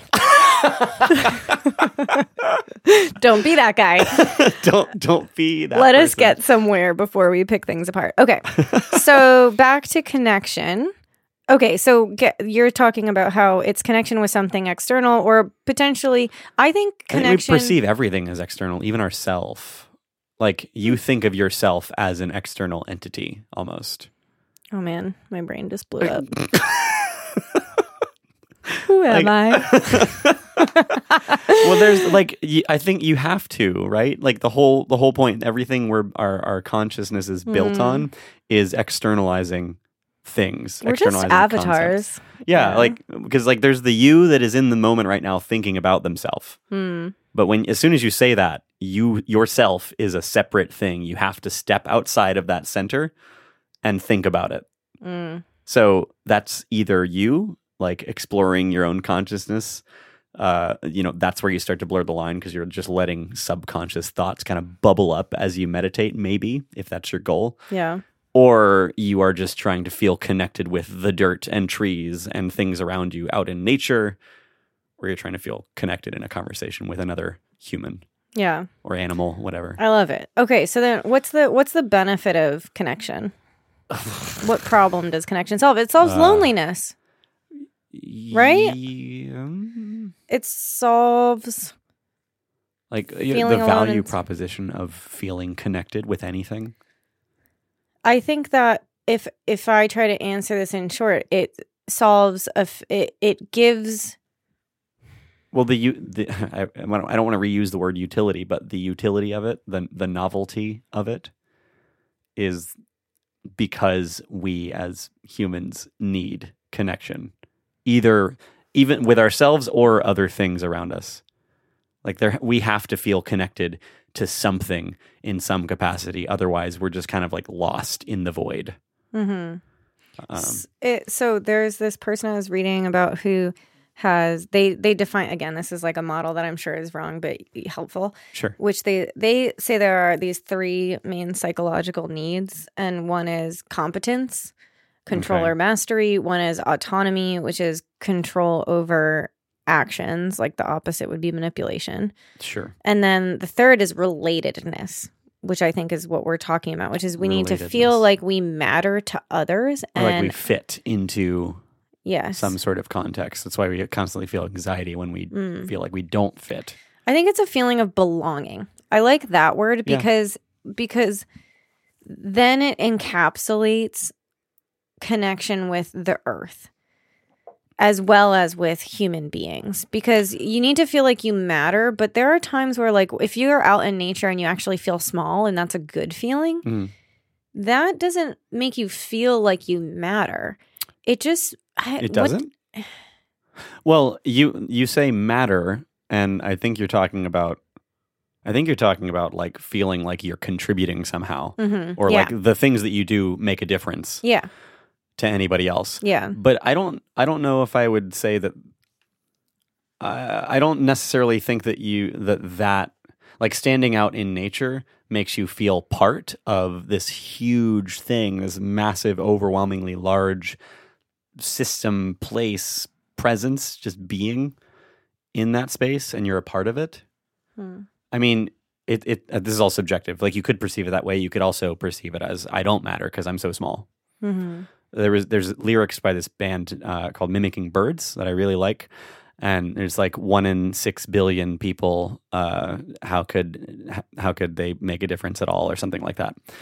I swear, yeah, it's like I swear it's not me. I'm too small. How can that affect anything at all? I am one in six billion. I can't be at fault. How could that affect anything at all? Um, Ooh. yeah. So it's just, it's like you could feel that way, overwhelmingly insignificant. You could Mm. also look at that as overwhelmingly connected to everything. hmm I, I feel like those are just kind of like a, a like pessimism part of versus something optimism. bigger. Yeah. I could I can see that. I- Yeah. I, I, think that's like a, that seems to fit on like a, a pessimistic versus an optimistic sort of spectrum of Mhm. view of reality, hmm which everybody has their own natural lean there. Okay, so but we're getting kind of esoteric right. from okay, well, I think that we could we could talk about that, wh- how we define that, and how uh, forever. But you can find that in real life. Yeah. And so, what is VR or XR doing for us when it provides that? If we can find that in real life, connection that when it when it provides us that connection Yes. What is- so? It, what is it solving?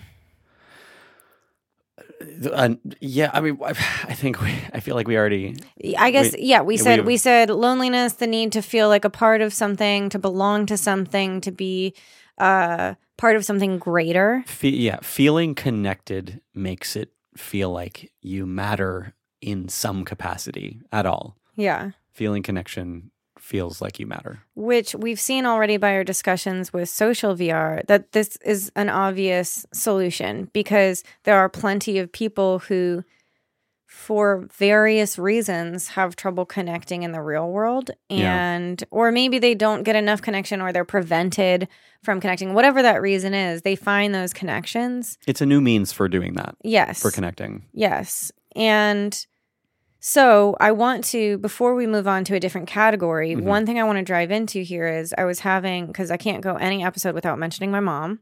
This is a new it's the challenge of the year. How can i integrate her?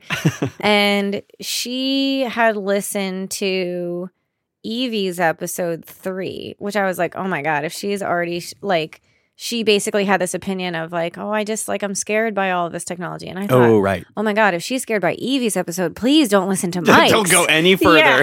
stop there. Stop. You know what? Run not- away now. we're not doing the podcast anymore. You, you know. don't even don't even listen. Yeah, nothing happens lie since to her, then. yeah. you're done. Uh but i also well she had a funny anecdote so much worse. Yeah.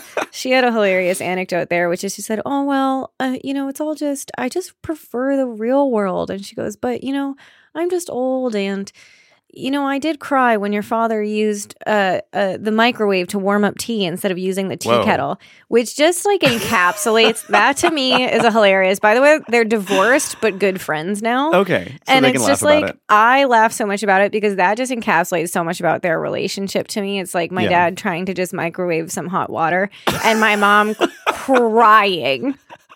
Okay. I'm like, oh, what a wonder that you guys didn't work out. Okay, so uh, is- but yeah. I mean, she had this connection with her.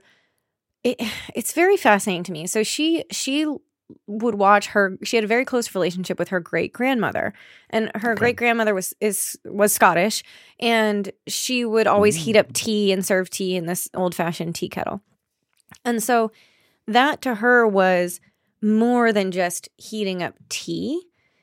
I think that there's this Oh. feeling of yes, there's stuff where we're scared about microwaves and what they can do, and we're often scared. Like it, something always feels inauthentic, or maybe there's or unnatural when we add new mechanisms of doing something. Like, like you add a new layer to it somehow, Yeah. which is the the tea kettle, or Yeah. in this instance, it's the microwave. yeah, I mean, devalues it somehow.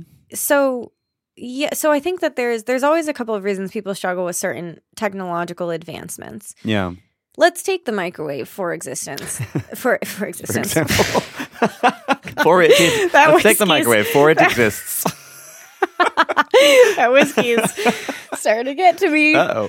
so the microwave obviously is amazing in many ways and how it can quickly heat things up. But then there's all these this talk about cancer and yada yada and what it could potentially be causing.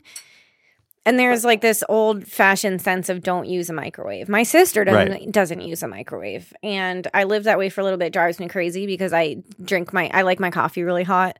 Now I'm just on a whole different topic. this is just turned into a crazy tangent. so anyways, We're like excusing microwaving is, coffee. So anyways, this is how I like my coffee. oh god, Okay, I'm no. shaking my head at this. Okay, is- so so all right, so but so microwaves give us a lot of benefit. There are some genuine health scares that people have. Ge- genuine in that uh, it's not unreasonable to be scared of new technologies just on principle that it's something new and it you don't know what the effect is Well, yes, and I think there's literally now this is something I need to look up, but Right.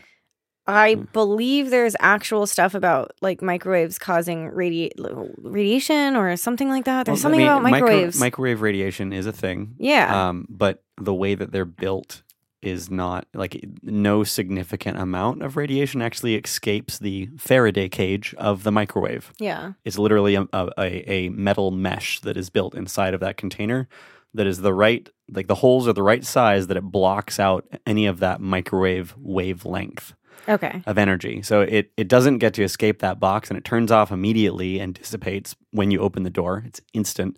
Uh, so there's like it, there's like maybe there's trace amounts of microwave radiation, but it's not significant compared to the overall ambient environmental in, uh, Okay. energy. So like Fine. it's I'll believe you because I don't know enough to contradict you. But uh okay, so riddle me this. Why why why starts to be that giggly giggly portion of the night. Okay, so why do you use a hot water tea kettle instead of the microwave for tea? I think I actually, me personally, I've got nostalgia with a tea kettle. Yeah. Okay, so oh my god. But I actually, I prefer an actual like, I would prefer a tea kettle over a fireplace to an, a even a stovetop tea kettle. But it's not something that I can do, and it because also stovetop t- tea kettles take so long. there, there's just something. No, like it, uh, it takes, it would take even longer to put a tea kettle over a fire and boil water. But, you prefer that. I mean, if I could do that, I would do that. It You do just, love there's, fire. There's, I mean, there's something like a good Yule log in a fireplace in in your your warm, cozy cabin in the oh, middle Oh, of yeah. wintertime. I, there's just there is a nostalgia with visions of the past, and it feels like a very uh, it, it feels like a very olden, like simpler times perception of when you could go and put the kettle over the mantle um, at your fireplace Yeah. and, and boil your water that way. Okay, so you're literally defending my mom's position right now. I'm so yeah, no, I, well, I'm not. I am. maybe defending is I am partially. I am. I am. I'm saying that it's not unreasonable to feel that way in general. What I what I personally do feel is unreasonable is when you are confronted with information that shows that there's not a that that deconstructs some part of your rationale for why you you don't use do that thing Mm-hmm. that you ignore it and you say, "Well, I don't like it." Uh, I, then- okay, totally agree. yeah. So there's a difference between having a knowledgeable preference, knowing that Right. maybe it's a bit silly and nostalgic, Yeah. or just nostalgic, versus and and accepting the fact that like, yep, the microwave's no problem, Mhm. tea kettle, uh, the hot electric tea kettle, no problem. I just happen to have this preference because I'm old school. Yeah, I don't think there's actually there's there's not like actually any difference or discernible difference in like Mhm. microwaved hot water versus boiled like Mm. stovetop or electric kettle. I know some water, people who have very strong opinions about that. I know They're like but- disgusted by hot water being heated up in the microwave. That well, being coffee said, though. Once you start introducing other materials into there, like oils from coffee, mm, you could be breaking them down very differently. Like cooking an egg in the microwave versus on a stovetop is very different. mm. all right. Well, it's more we'll have a complicated. whole episode you, about microwaves. I don't even know. Should we just talk about microwaves for the rest of it? I don't even know what we were talking about. No, uh, I think that microwave whatever you want. That's Yeah. actually the name of this episode. yeah. So, all right. So, what I was going to bring up with regards to that category of connection is that my mom basically had this opinion of, I just prefer real life. And she is scared by all this technology. Yeah. But what we're talking about in this category is how much is basically like what you get in real life. We're talking about social connection, Yeah. connection. So I want to bring up, we had talked about that conscious, the journey of consciousness, or I, I'm, uh, do you, we were just talking about it on a different the thoughts journey, on thoughts. the journey The consciousness. conscious existence, conscious existence, that experience in VR. You were talking about how you showed it to your oh, family. the oh the 360 experience. Right, right. so It's a it's a it, on that spectrum of interactivity. It is passive, meaning that you can't do anything to the environment around you. You're just kind of along for the ride. Yes. Now, when I experienced that, it was so beautiful, and I have a specific image in my head. It takes you through a lot of different things, like you had Mhm. mentioned, maybe a kind of womb-like feeling, It or feels like you're in a womb. space Yeah, feeling, you're in nebulas. right? But one of them is you're going over this like these green grasses, and you have these trees around you, Yeah. and I remember this Rays of feeling light kind of going through the yeah, branches. yeah. and- And I remember that feeling of that awestruck beauty and wanting to reach out and just kind of touch the leaves Mhm. of the trees. drag your fingers through the tall grass. and- totally. Yeah. And that has that effect, that that connection experience for me. So this that experience would be would fall somewhere in between the entertainment and the connection category. Mhm. Uh, because it really did have this weird meditative connection feeling with the world. So what? It sounds like you're describing, and what we experience in that kind of situation is the connect. That feeling of connection is actually just feeling very innately tied to or connected to like a part of the space that you're in, Mm-hmm. and that could be people around you, Mm-hmm. and that could be the middle of the mountains and gazing out at the horizon and valleys splaying out before you but somehow you feel part of this thing that is bigger than yourself Yeah. the, at least yeah your your self center Well, so yeah, and drugs can do this. totally So a or lot at of least they they they they blur the the normal edges of your sensory right, like and your- so your certain drugs are known to give you that type of connection experience. Things like, I mean, like DMT or something? DMT. That's a that's actually the exa- exact example. For anyone who doesn't know what DMT is, it's a drug that is supposedly a chemical that's released when you're born and when you die. Oh, right. and Yeah. it sounds like a you should just look it up. It's a really bizarre it's a really bizarre experience. I've never done it, but I've I heard that it's a really bizarre experience and but that generally a lot of people have similar experiences with it and that it Mhm. causes a feeling I think it's pretty inexplicable, but we'll call it connection of some sort, like Yeah. some different perspective on the world and their connection to that world. It's like I mean, when you're in that moment where you're you're passing through these pastures and fields and a forest, and there are tree branches uh, undulating above you and rays of light shining down your face, and you start to feel that warmth and want to reach out and run your fingers through the grass and the tree branches, Yeah. you it's like your edges are blurring. Yeah. The the edges of what you perceive as yourself are blurring. It's like what happens sometimes in a meditative state or maybe under uh, certain chemicals like DMT. It it kind of it it blurs the lines where you normally say this is where I end and everything else begins. Yeah. This is the edge. Yeah, which feels like I think there are certain things that are innate in in people or animals. Yeah. For instance, my cats do that thing where they they eat and they do that scratchy thing where they're like burying their food. Well, yeah, that too, the kneading. oh, right. Um, but Which that's more like a- learned from taking childhood. milk from the mother. But uh, I'm talking about when they like try to they they scratch the ground because they're trying to hide uh, basically store their food for Right. for later.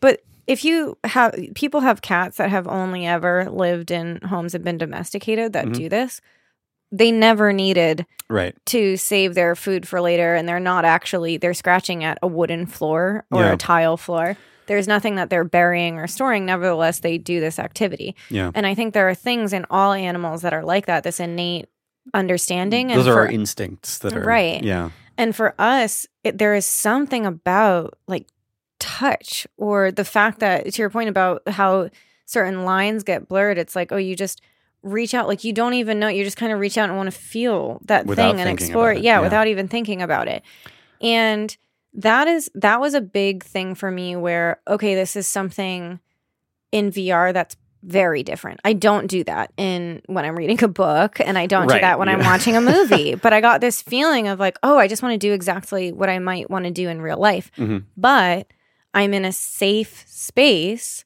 where I and an im- imaginary place where I'm floating and in this beautiful world that is like made up for me but and and I can reach out and maybe touch this tree if I want to. Now in this experience they didn't have interaction so nothing was going to happen if I reach out. The, the environment won't respond to you. It's still um, it's still Right. passive. Right, which But- is which is fine. I mean, that's a whole other conversation. Yeah. But the point is like, okay, so what does that really do for us? Why why do something like that in VR and how can you sell that to somebody like my mom?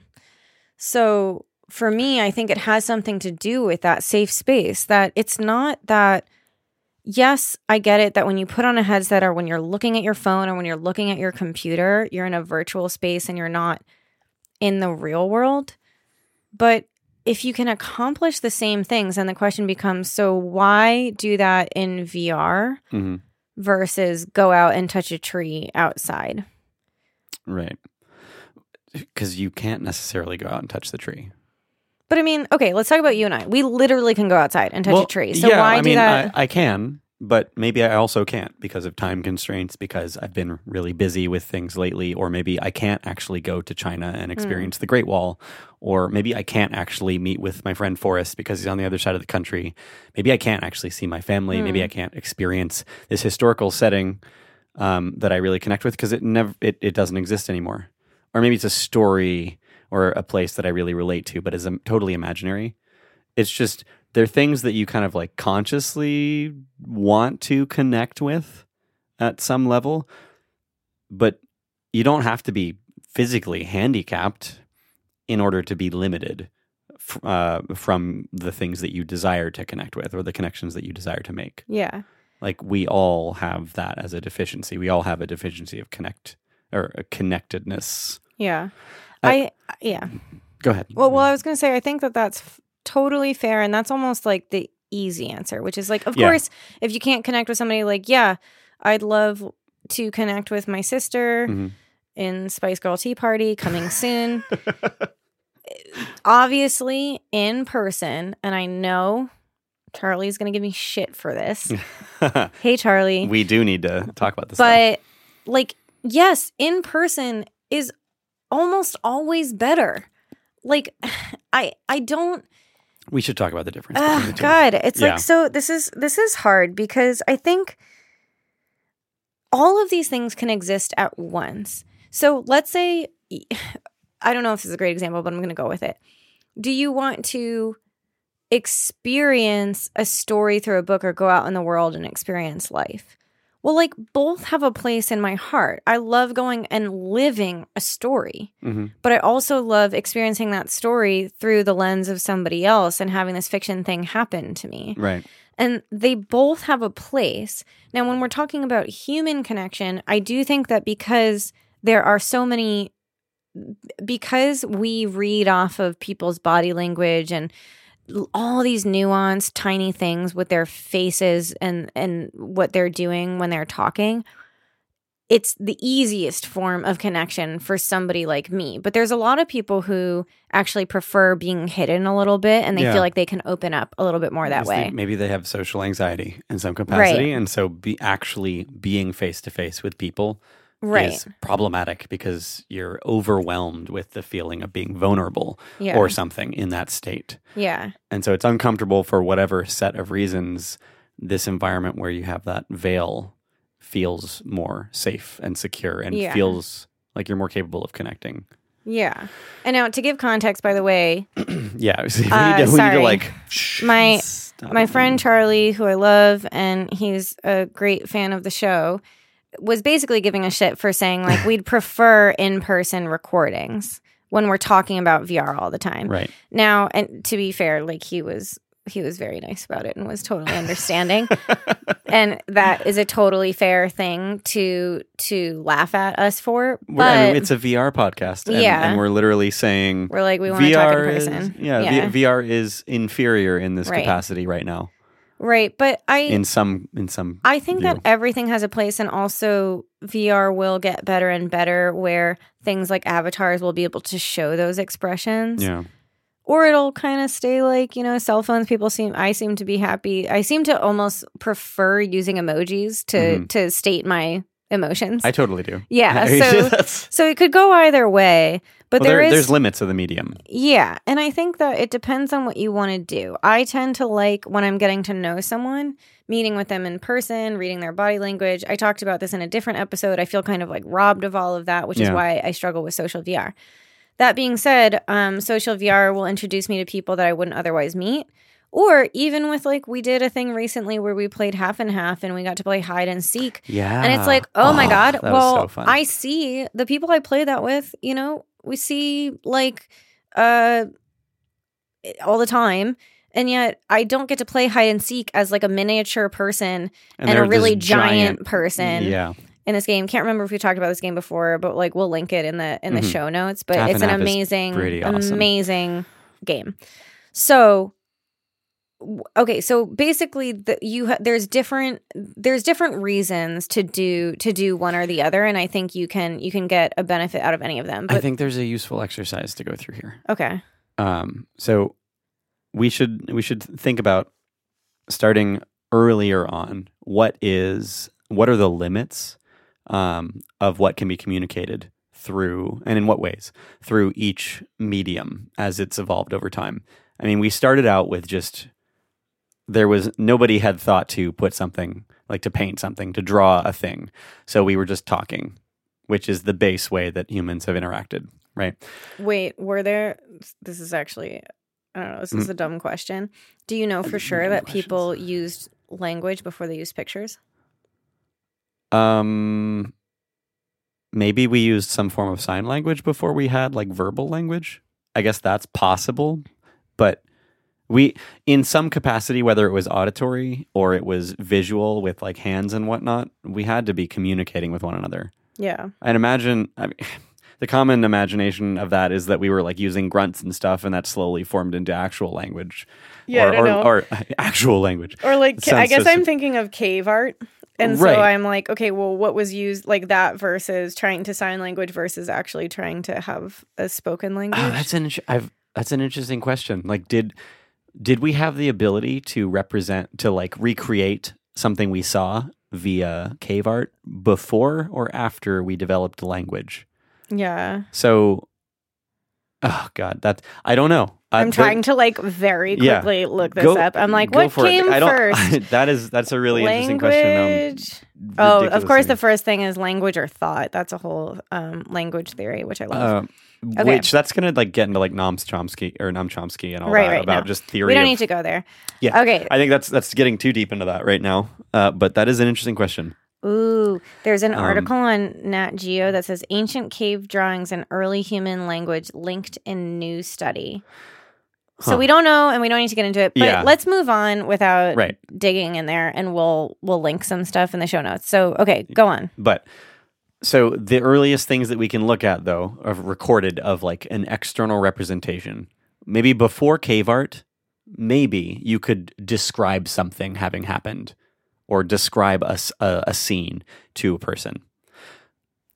So like let's just assume that that happened and then you maybe around the same time or in simultaneously we started to develop ability say like we could describe that thing. I can also like draw it. I can take some clay and paint on this wall I can represent it in two dimensions and so that started to evolve and we gained the ability to think about perspective in two dimensions and then we went through all these different evolutions of refining our ability to paint and portray scenes three-dimensional scenes but in 2D and then eventually we started writing books, so we refined language more where we could we could actually like write down a story over time. But it's probably that we always thought about things as stories, as a progression of events. So like what I want to get down to, and the question that I want to ask you to um, is like what what are the limits of a, a 2D representation? hmm and what you can communicate there. And then what are the limits of uh, a book, a, a written sort of Right. story, and then a movie or Mhm. like tel- television, essentially, like a framed 2D hmm sort of story portrayed.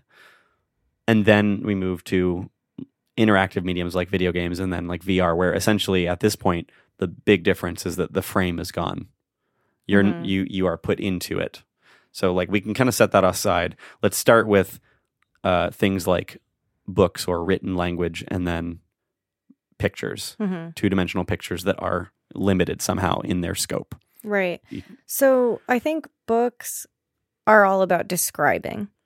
And literally, I mean, we know from literature how in depth they would go about certain descriptions. Like, uh, this, there was a table. That table was mahogany. There was a lock on it. That, you know, the, Right, the- just like painting a scene. exactly. It's, it's describing it so that it's guiding your imagination hmm into this world so you can escape into that world and know exactly what that person was trying to get across. Yeah, like each of those words creates a concept, and you kind of implant those concepts into a, a perceived space Right. I think there world. was it might be in an upcoming episode, but at some point we talk or talked about how some VR experiences will they'll show what images can look like as as you're imagining them. Mhm. Meaning, uh, the example that's used is something like on Notes on Blindness, was an, which is an Mhm. experience. It it it's showing what this blind person is imagining based on what they hear, Right. and so that's how I envision what books are doing for us. Yeah. it's describing something and then in great detail so that we can imagine it. Yeah. But we have a lot of space to fill in for ourselves. Everyone is Visually, imagining something a little yeah. bit different. In fact, it's always fascinating to talk with people about something like how did they imagine uh, a, a character or a place looked in Harry Potter Right. or what butterbeer tasted like. Oh gosh. And that's why it's so funny because I think that movies that are adaptations Mm-hmm. or theme parks like Harry Potter World are trying to bring that all to life Mhm. in the way that was described in the book and what the author thinks. And people are really attached to how they imagine those things. yeah, and when it's different, they get really upset. yeah, which is why they a- hate adaptations. Yeah. But if it's very well described and everybody has the same idea of it, I think that links to some sort of s- greater success with something like a theme park because everyone's like, yes, this is Yeah. exactly how I imagine. or at least the the source material was communicated in enough detail that everyone converged on a similar perception. Right. And then there's things more abstract things like poems or other forms of written language that have people can perceive them in many different ways. Yeah. And Maybe that they they're evoke all these different intentionally yeah written that way it's the same way that songs are specifically written so that people can insert their own story Mhm. into that so anyways i think it's, Does it's music evoke imagery for you? As like, uh, it, it- maybe if it think about first without lyrics. imagery i don't know uh, but i know that i insert my own stories Well, I mean, if you're imagining a story, I would assume that you're imagining some sort of maybe not imagery because you could be blind and and still experience some sort of series of events, but there are there are things. There's like a sequence of things that you kind of imagine in response to hearing. yes and actually to to I, to your point i i like thinking of what a music what music video i would create for some for some songs yeah, exactly. So there's definitely imagery link. There's stories that I fill in, but Mhm. the point is, okay. So what does the written word do to us? It or do for us? It describes something so we can imagine, or it describes something enough. It creates some sort of structure Mhm. of feelings that we can insert ourselves into and perceive it one way or the other, and it creates emotion through that. yeah. Okay, that's the written word. So let's talk about photos. Let's talk about a still photo, image, or painting where it's just one scene represented at a time. A picture is worth a thousand words. There you go. So I think that paintings have the same thing. They can be abstract and you can fill in the, your own story, or they can Yeah. be very realistic. Photos, obviously, if it's like uh, a photo, basically means that it can it's supposed to be realistic. Uh, but the point but is like they photos can still evoke a bunch of ab, uh, when I say abstract, I mean like detached from what is actually presented there. yeah, It's you can see exactly the image in front of you, and then your mind immediately adds a bunch of other right. Well, thoughts, visions, concepts, things to it. Yeah, that's why in film there are certain people that go by the rule every scene a painting or Mhm. people who are respected for that reason Mhm. because that means that literally they take care of every single frame you see to make sure that that evokes a certain feeling the same way a painter or a photographer would decide back in the day when there wasn't like a ton of digital options and you Right. had to do like you know one and You done have to choose between Nikon and Yeah, Canon or whatever. then you really had to be specific about what you were trying to communicate and how you get that in one scene. yeah, But that's so that's visual. So the, what's the difference then between visual and what that gives us versus versus the written word? And I right now the way I think about it is that it helps bring our imagination to life.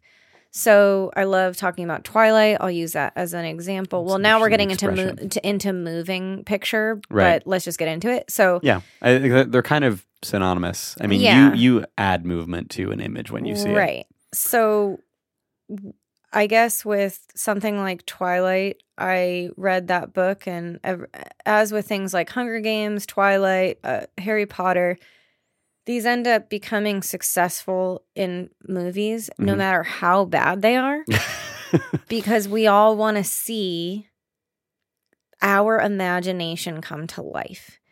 We want to live through it again, and we want to see, like, I imagined Edward and I want him to magically appear in my room. Now, we always get disappointed because it's not going to be It's not exactly exactly who it Yeah. is, except, of course, I was never disappointed with Robert Pattinson, just to be clear. But it brings that to life. And now the challenge goes back to that whole spectrum of what is the benefit of abstract versus real, Mhm. which is like we can insert ourselves. And as soon as we start seeing visual representations of something, I think it's harder to do that. it's harder to to abstract from it. yeah, add. because, well, the reason there's like there's less there's less room for additive uh visual imagination at least to the scene Right. So I think our imagination is at its maximum when well maybe when there aren't any words and it's just your imagination. But when there are Yeah. words it's guiding your imagination. And then when there's visuals it's kind of just like yep, this is what you should see. yeah So then your imagination might go into I don't know think what. Like I guess so- how much of your imagination is involved when you're watching a movie? It's kind of just like handing it to you. yeah I mean, like, wh- what? Where is there? I, I guess the question is, where is there room for interpretation in a movie? Right. It's not in what does the scene look like, which is usually where people go off the rails in different directions in books, um, or even in think like a still image. You still Mm. maybe you imagine the movement differently, but it's a little bit more reined in when it's visually centered. So, like a movie, the the room for interpretation then kind of gets abstracted up to it bubbles up to relations, maybe interactions between different entities in the movie, whether that's the environment and a character or different characters and mm. the dynamics between those different entities in the story. I mean, I think it might just have to do with that it takes less effort. It's really easy to watch a movie. It's like Yeah. I don't have to put any effort in and I can escape into the world that's presented to me. And it's a safe space for me to be a hero, kick a villain's ass, explore a new world. It's just a safe space that I am super passive at. Like, I literally, the reason people were scared of TV and kids watching TV is they think it's going to, it's obviously easier to do that than it is to read. Like, it's known that reading is supposed to be better for your brain. Because you have to put more active effort into it. Yeah, you have to imagine it. You have to do the work to imagine that world that's being described. Right, you're actively constructing it. Okay, the the the natural progression though from this point is okay, well, that's just in a frame. So if we move forward to VR or video games, then there's even less imagination Okay, so involved if let's we move follow to that video train of games logic. because Yeah, I've been thinking about this. So Yeah. now, up until this point, hmm, oh man, We're digging ourselves into a really interesting hole, and I know. this is an enjoyable process to figure out.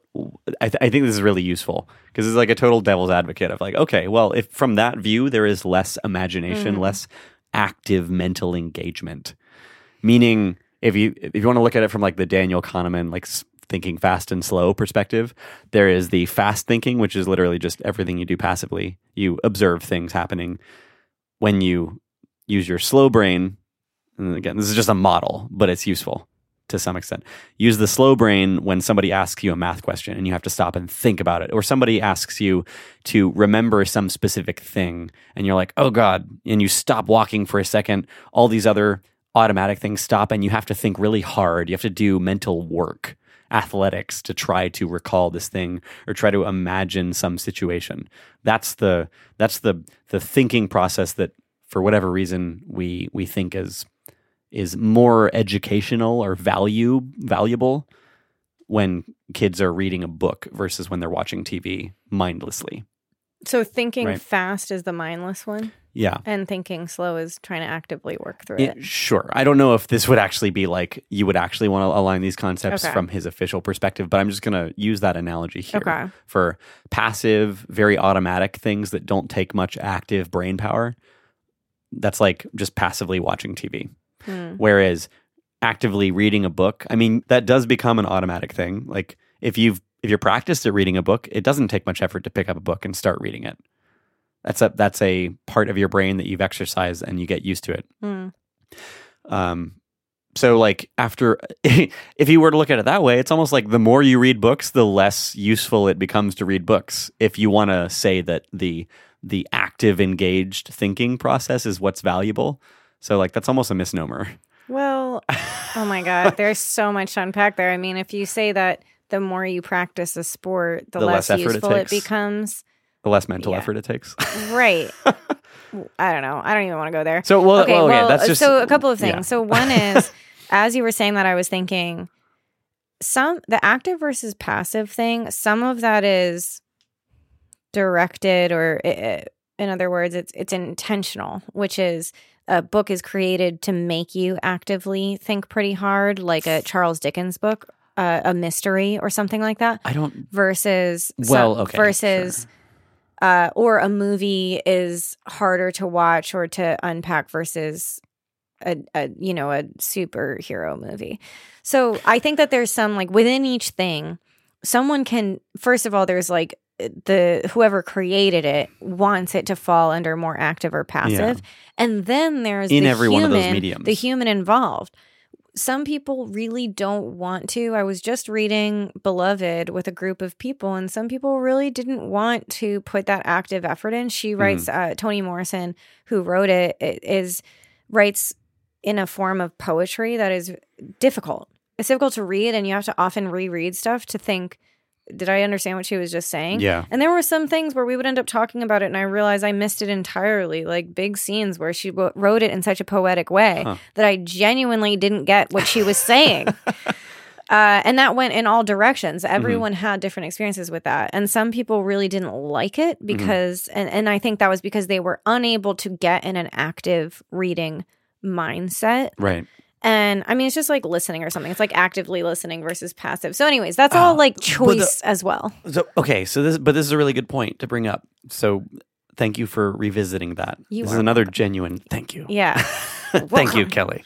Um, this is why these are great conversations. So, like, it's it's an oversimplification. Essentially, is the point there to say it's an oversimplification to say that reading is more mentally stimulating than watching a movie, because you could watch a movie like uh, maybe Shutter Island, which was that that movie with Leonardo DiCaprio, where like Mhm. you're trying to figure out what the hell was going on the Mhm. entire time and what was real and what wasn't and like by the by the end of that you're just like what the fuck just happened Yeah. you you're it's not a relaxing experience it's not something where you zoned out and just relied on your fast brain to just observe the story as it went is very much oh god what the hell is going on right now? I don't understand. So you're thinking you're actively engaging the slow brain. You're actively engaging that sort of like deliberate deliberate thinking the whole Mhm. time. Whereas you could also watch a movie or read a book that is easy reading or an easy watch. Hmm you put very little effort into it. It's literally just kind of like background noise Yeah. to to to zone out. Yeah. you don't want to think while you're doing this. There are books like that of course. there's also pictures or paintings that are just like easy to look at and be like, oh, it's beautiful. Uh, whatever. That's super pretty. Yeah. It's really, it's like, or like looking, I don't want to disparage everybody that's ever gotten to a mental uh, rabbit hole of looking at cat pic- pictures on the internet, but like I've done it too. And cat. Cat. cat pictures. Okay. Like just like going down a meme rabbit hole where it's just like, oh, this is like straightforward. I don't have to think about it. Everything's just kind of funny or everything's just ridiculously cute. Right. You're not thinking much while you're doing that. Yeah. And the point is not that that is inferior somehow. It's just it's you are mentally checking out a little bit and just kind Mm-hmm. of going into the fast brain autopilot. Yeah. In all of those mediums, it's not that reading is more engaged by default than movies. It's not that like m- that movies are somehow superior or that reading was superior because there were there were easy and difficult parts of or or examples of that particular type of content in that medium no thi- matter which yeah. one you're talking about I agree and I disagree a little bit, Okay. which is which is that I still think the visual is easier than reading. There is something no matter if you're reading a children's book like The Dragon Eats Tacos or whatever that one is. what i've never even Honestly, children's book books fascinate me. There's like a Okay. whole book about just how The dragons Eats love tacos. Huh. I'm, I'll figure out the name. Don't worry, you guys. Show, note, show notes. I'll link it. It's, it's a great one. It's one of those children's books that you read and you're like, I could write a children's book. like there's nothing stopping me from doing this yeah, it's just like, I don't know. Uh, so, okay, so reading that, uh, actually, children's books have images and words. So this is like a whole other thing. yeah yeah that well that's that's just an example of like Right. it's usually But I still think that there is something harder about that. It's like you have to, a lot of people read by saying the words out loud in their head. Mhm. and so so that's you're you're putting more effort in no matter what compared to have just sitting back and having images light shot into your eye So your your argument is that objectively, on some like physical level, in the way that we process information, visuals are easier to process than language, written language.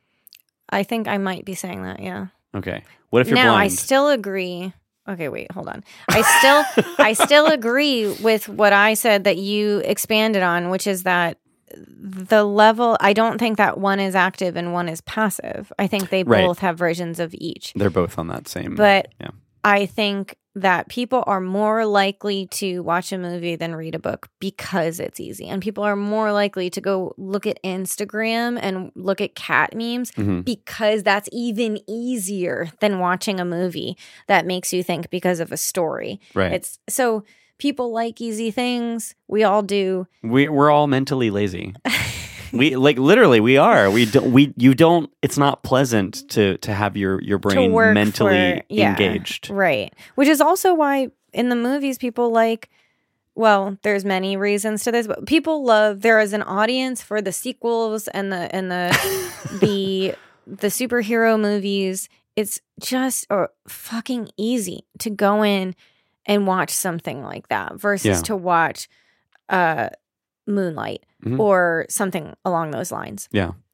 So and then and then yeah, there's a whole like you know studio side of that which is that it's tried and true and there's an ip they can rely on and that's why those things are pumped out but also Yeah. there's an audience for them so that that all ties together but so i do think that there is an easier thing when it comes to to certain visuals um but yeah i'm sure we could pick that apart and there's like a lot of modern art that is certainly not easy so this actually leads me to Right. There's there's visual like there there's there was a trend, and I, I'm not uh, in touch with modern art enough to to to make an educated statement on this.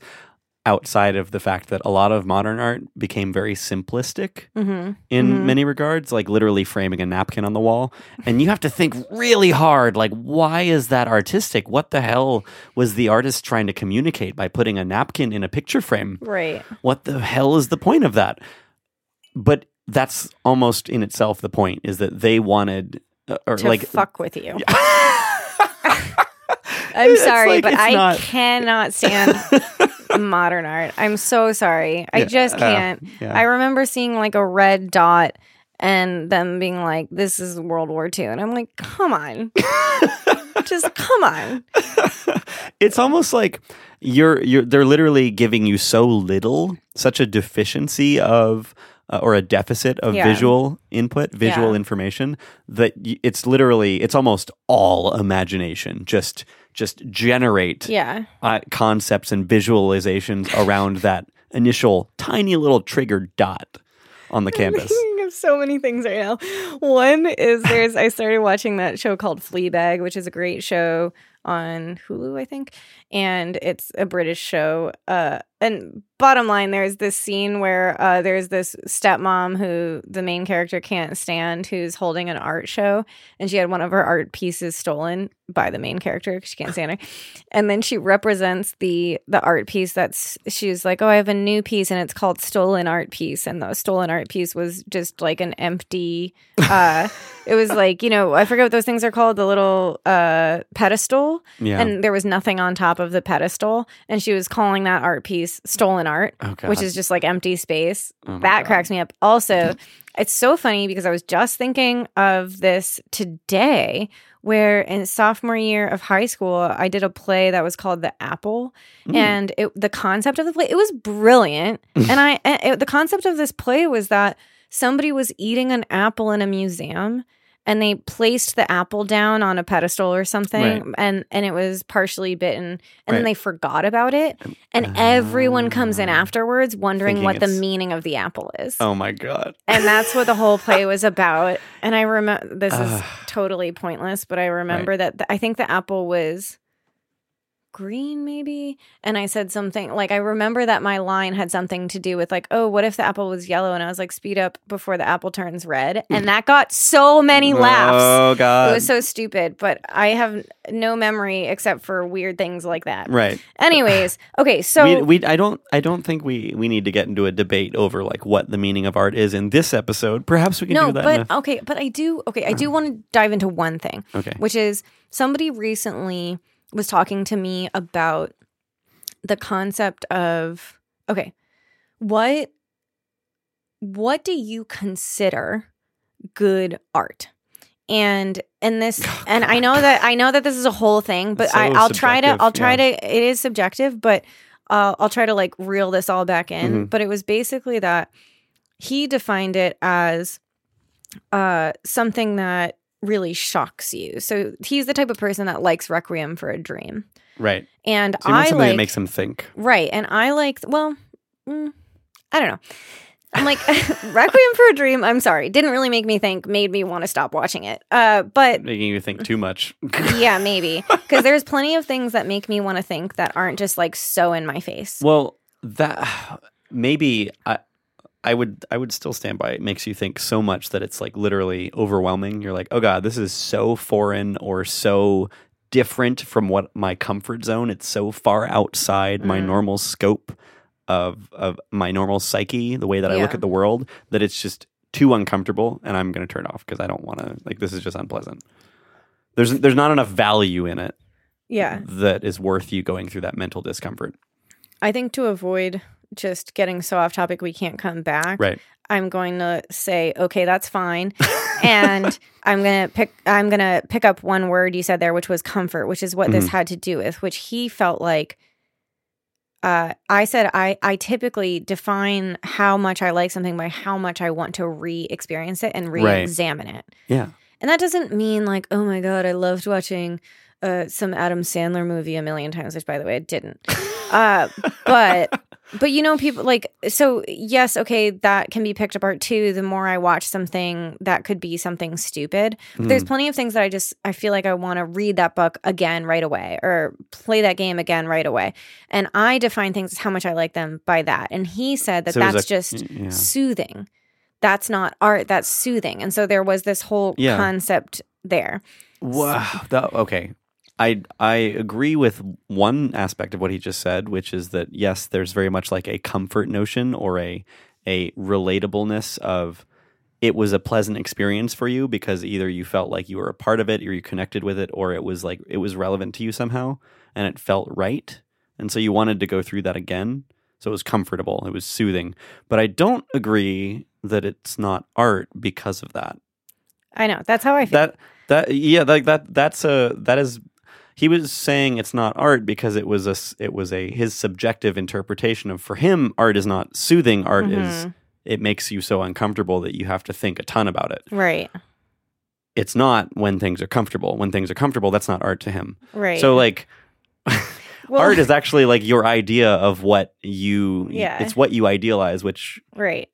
Uh, maybe maybe So I, know. Oh, Okay, God. so how do we reel this back in? Which so well, I we're feel going towards like video games I know. Okay, thank you. And also, I feel like to to bring that back in and connect it, I feel like all I'm doing is throwing stuff out there that will help us as we re-listen and try to like diagram it. Is Mhm. what are some other lenses or elements? And some of what we've been talking through is, well, what is active or passive what is easy or not like what is comfortable and uncomfortable Yeah. because that adds something to these experiences as well and what they give to us or not it, I feel like it's really interesting that we are so like our our psyche, our our our sort of mental ability and just experience of the world is so flexible that one person is able to develop a an attachment to the idea of experiencing discomfort,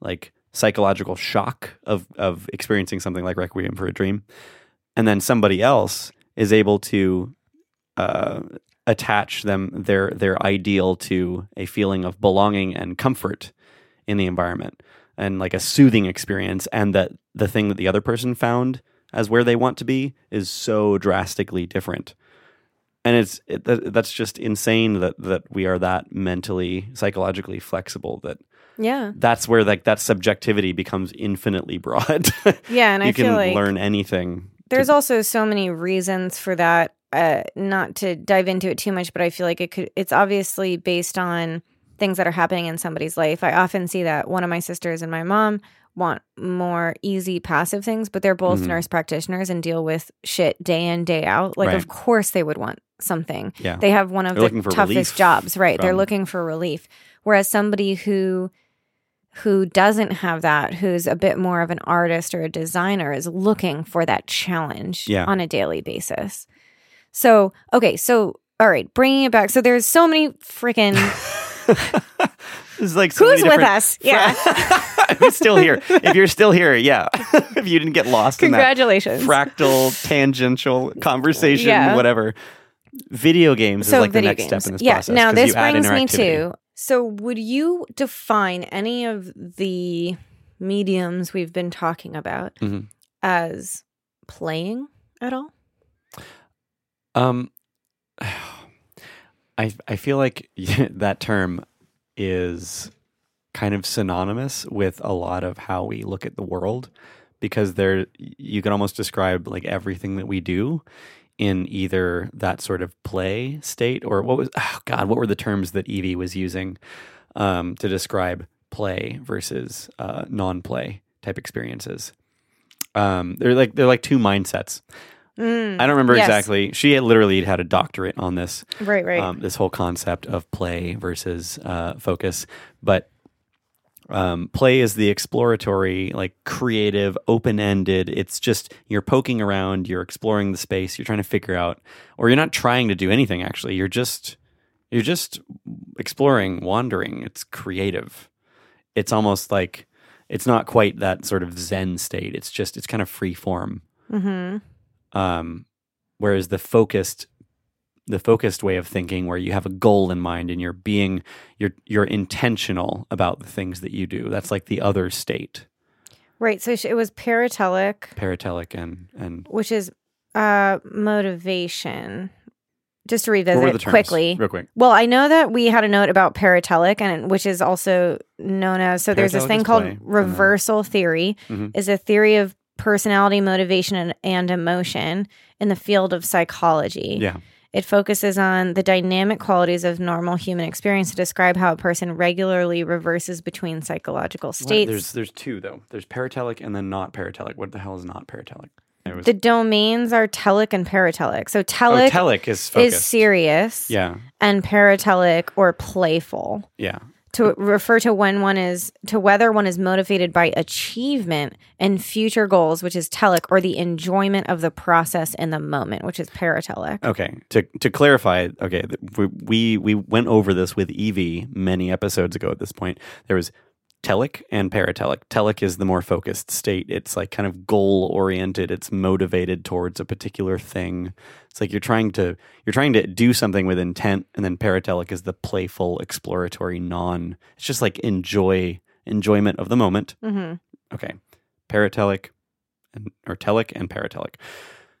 But your question was are all of these things My question Play? was so far, excluding video games, because we're about to get there. Do you Yeah. would you say that anything we've talked about in terms of storytelling, written word, visual images, we could call all of these things representation. motion pictures, would you call any of those play? Would you say that Um, our interaction with them has anything to do with play? No. Okay. And I wouldn't say that they're not play. What I mean is that they're not exclusive to telic or paratelic. They're not exclusive to play or focus. I think you could have you could have a situ or I think they would fall under the mindset of enjoyment rather than achieving a goal. Enjoying for enjoying's sake, because that's Hmm. I actually maybe. I actually feel it could be both. Actually, I actually yeah. feel like so if you think of telic as um, as being like more, you have to mentally focus when you're when you're engaged to think more or use the slow brain. Maybe this is this. We are drawing so many assumptions here, and maybe there's like some official views on this in the field, but um, telic.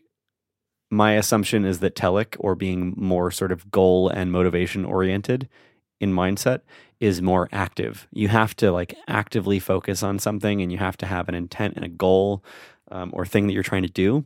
And so if you're looking at a at a painting or reading a book that requires you to think a bunch in order to make any sort of conclusion about it, that is much it becomes much more telic whereas if you're looking at something that's just very easy on the eyes or it's very a very easy read or whatever um, it could be potentially a telic sort of exploration. Maybe you're just kind of like,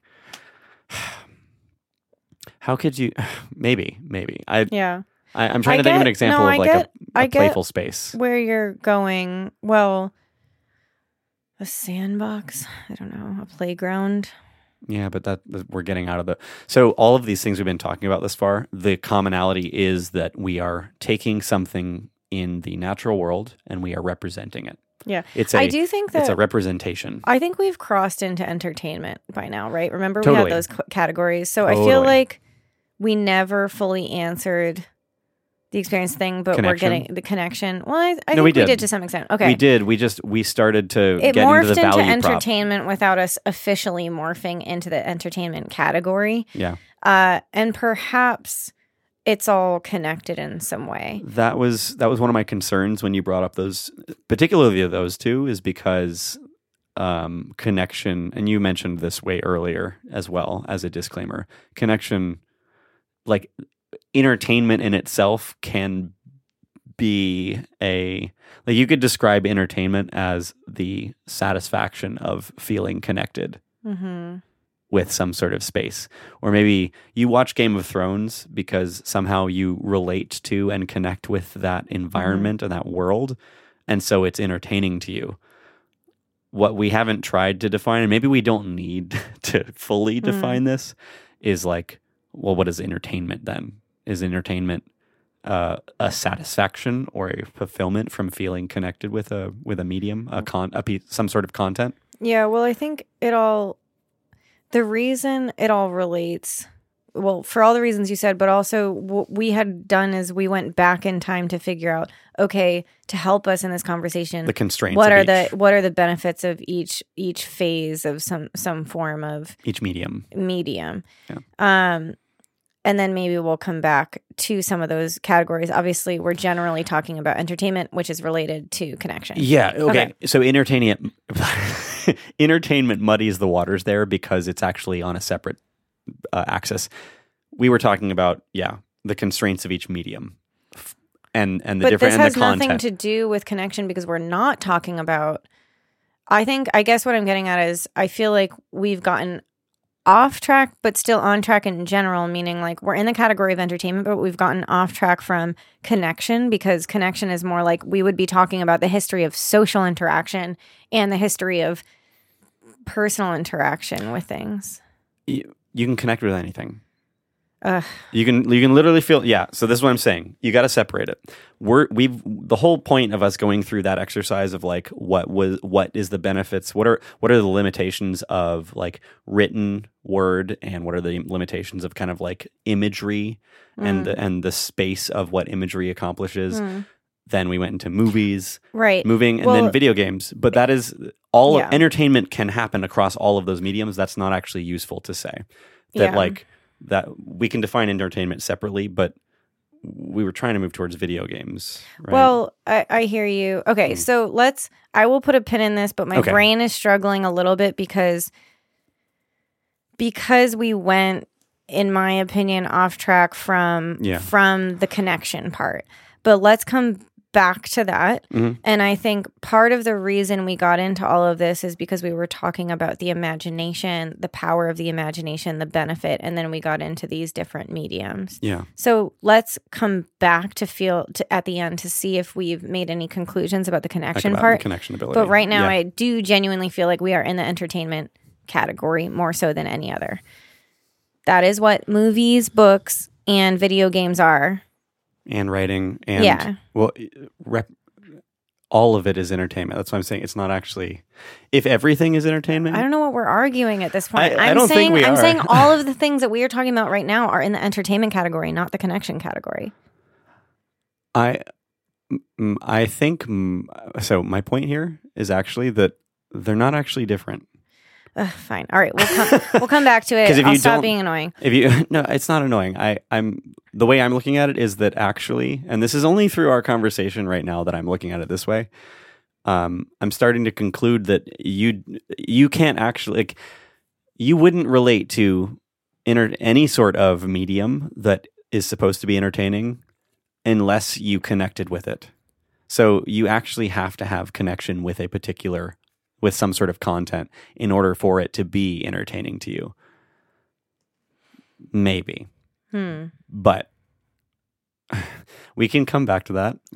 No, Maybe I think can- I think yeah. Uh, uh yes.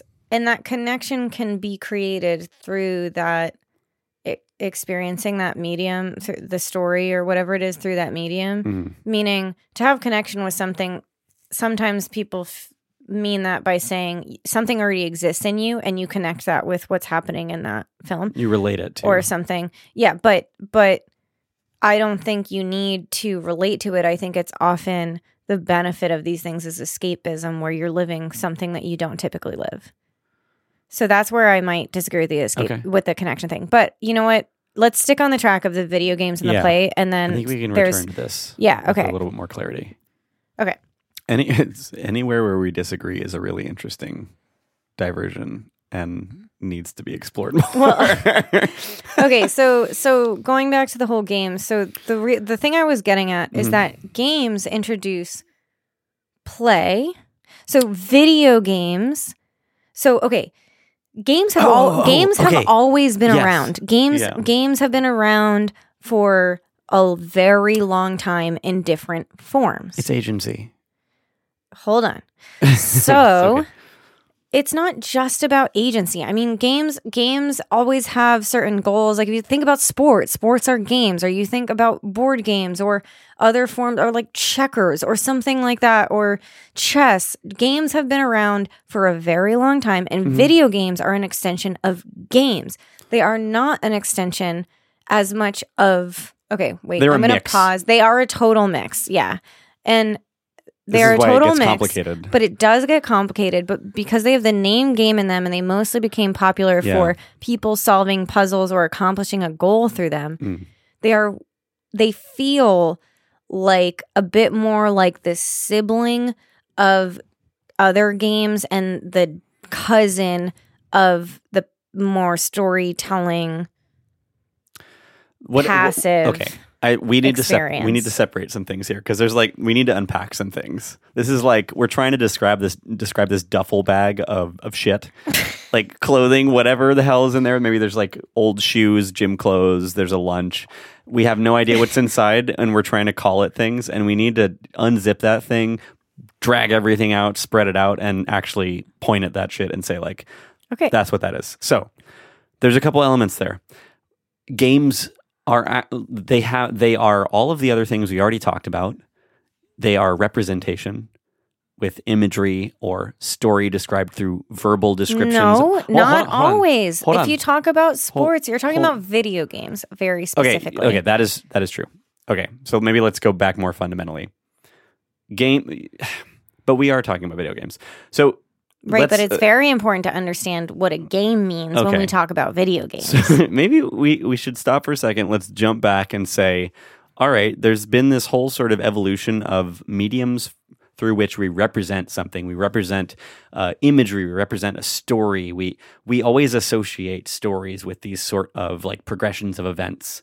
And even if you're looking at a still painting, you imagine some sort of movement or a before and after of that painting that imagery, even if it's a napkin and a wall, you start to try to think what the hell is the surrounding context, the purpose of that thing? Why is it there? Why am I so confused? Whatever it is, you like want there to be more.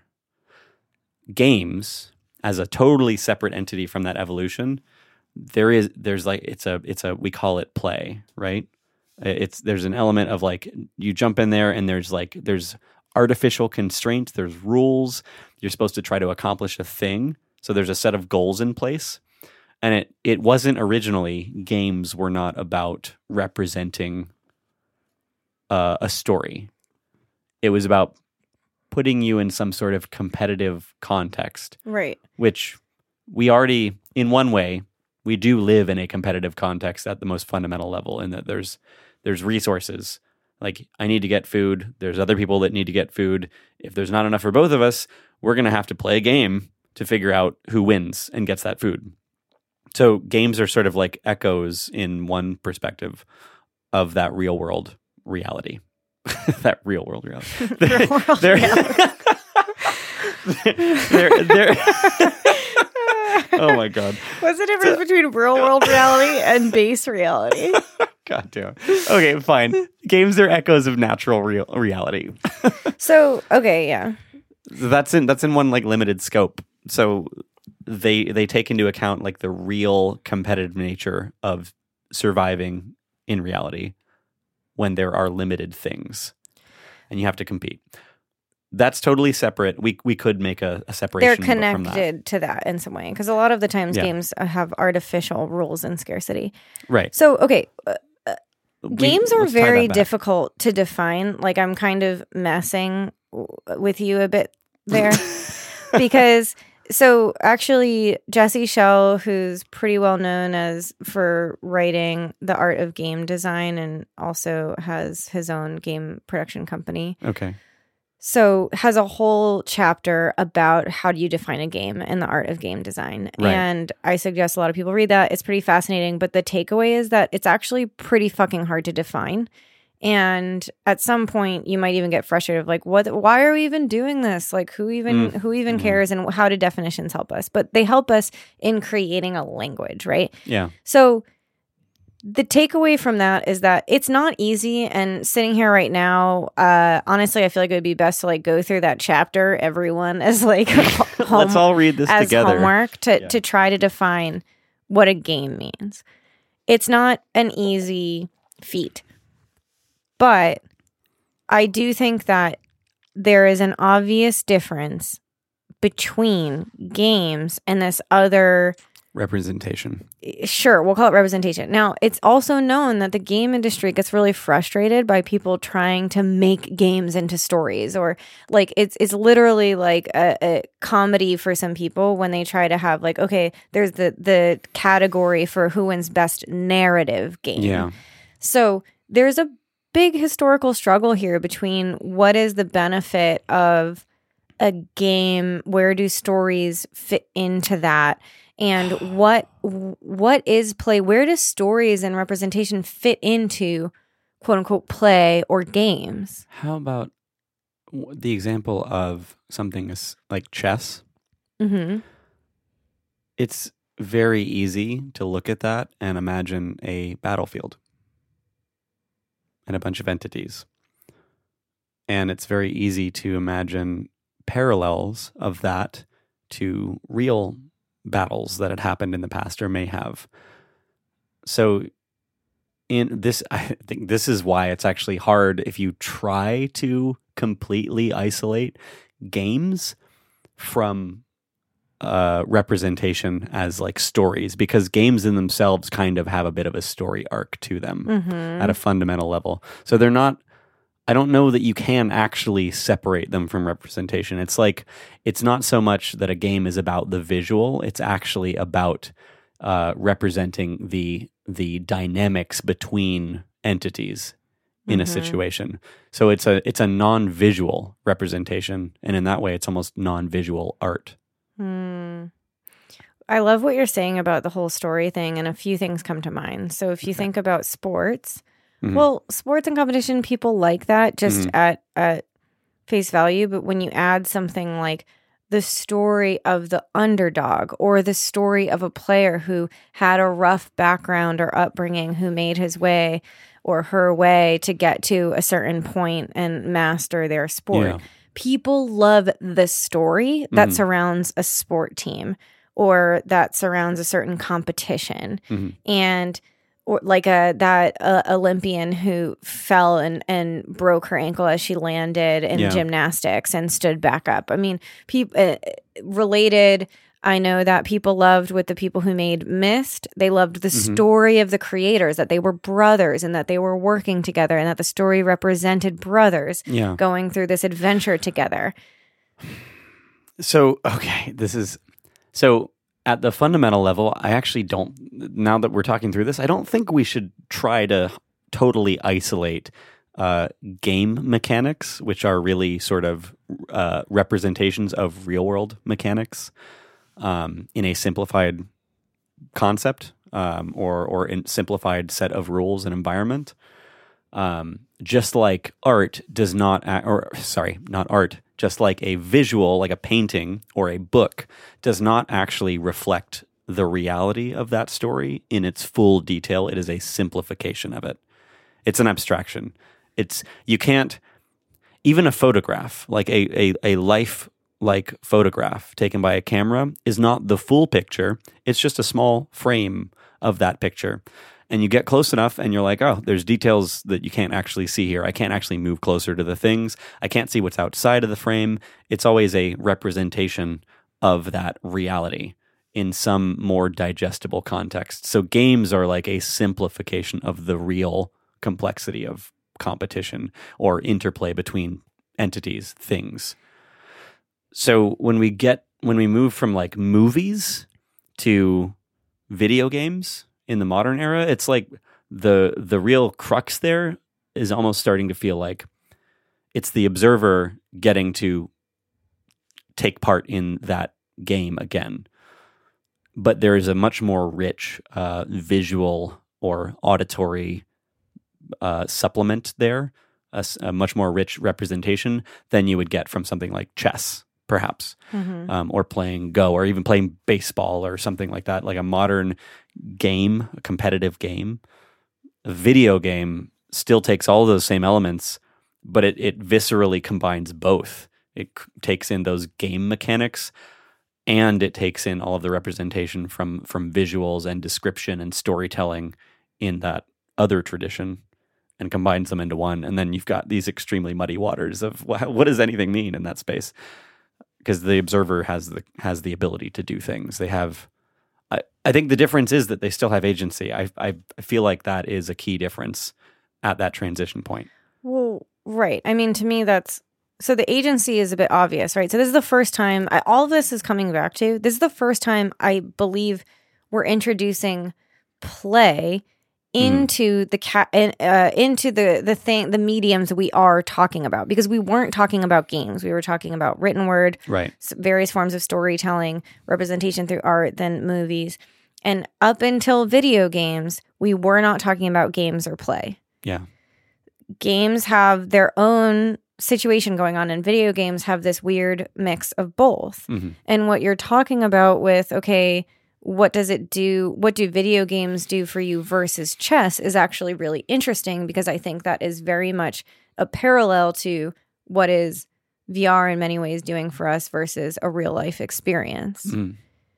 And I think it does have to do with something like okay, yes, it's visceral or it's it's bringing it's putting it's bringing something to life in some way but like what is that really doing for you is it the it's the dynamic nature of the world that you were that you were observing? So if it, if you're watching a movie it's very visceral. There are gameplay elements and everything involved in that story because there's different entities interacting and all of these struggles and whatnot. But you can imagine and fill in details in that world all you want, but it doesn't uh, affect the external representation, the external medium that you are observing. As soon as you enter, as soon as you add in the ability to interact with that world in a video game, then suddenly your your real-time actions affect the world that you are perceiving. And it, you enter a feedback loop that yeah, so, it was not there before. Okay, so I get that, but that actually wasn't my question. I wasn't no. saying compare it to movies. I was saying compare it to other games. So so yes, it's clear mm. that you get more agency and control in video games when you literally have none in in most movies. Like let's ignore the new like books you know any, any choose your own adventure books and and shows that happen to exist here and there. Right. But when you compare video games to other games, what does it give you? Why do you like video games versus sports or something like that? i i feel like comparing a video game to a sport, it's like if you were to compare um, a book to a movie versus a baseball game to a video game where you are you're you're engaging in a medium that has more like visceral input as far as how it's representing the world. So you have to imagine less of that actively, at least from that visual perspective. Mm. Whereas like a book, you're you're reading through the story. There's still all of those different dynamics and gameplay sort of elements of the characters in it, and then you move to a movie, and all those story interactions and dynamics and gameplay among the characters still exists. There's just there's added uh, visual richness in the representation. Is that I, I get what you're saying. I'm pressing because just saying that you're adding visual richness doesn't seem to really do it for me. okay? So, because I'm again projecting into the future into us all of this leading to what is the benefit of VR and if we just say there's a lot of visual richness, it's like mm, does that really sell it? And I'm just trying to really understand in detail. Yeah, like what? It, I I know. What, so, what is well, the what's what is the- interesting about what you just said is Mm. that it made me think back on what I did say the difference was between books and movies. And I said Mhm. one is that uh, movies are easier.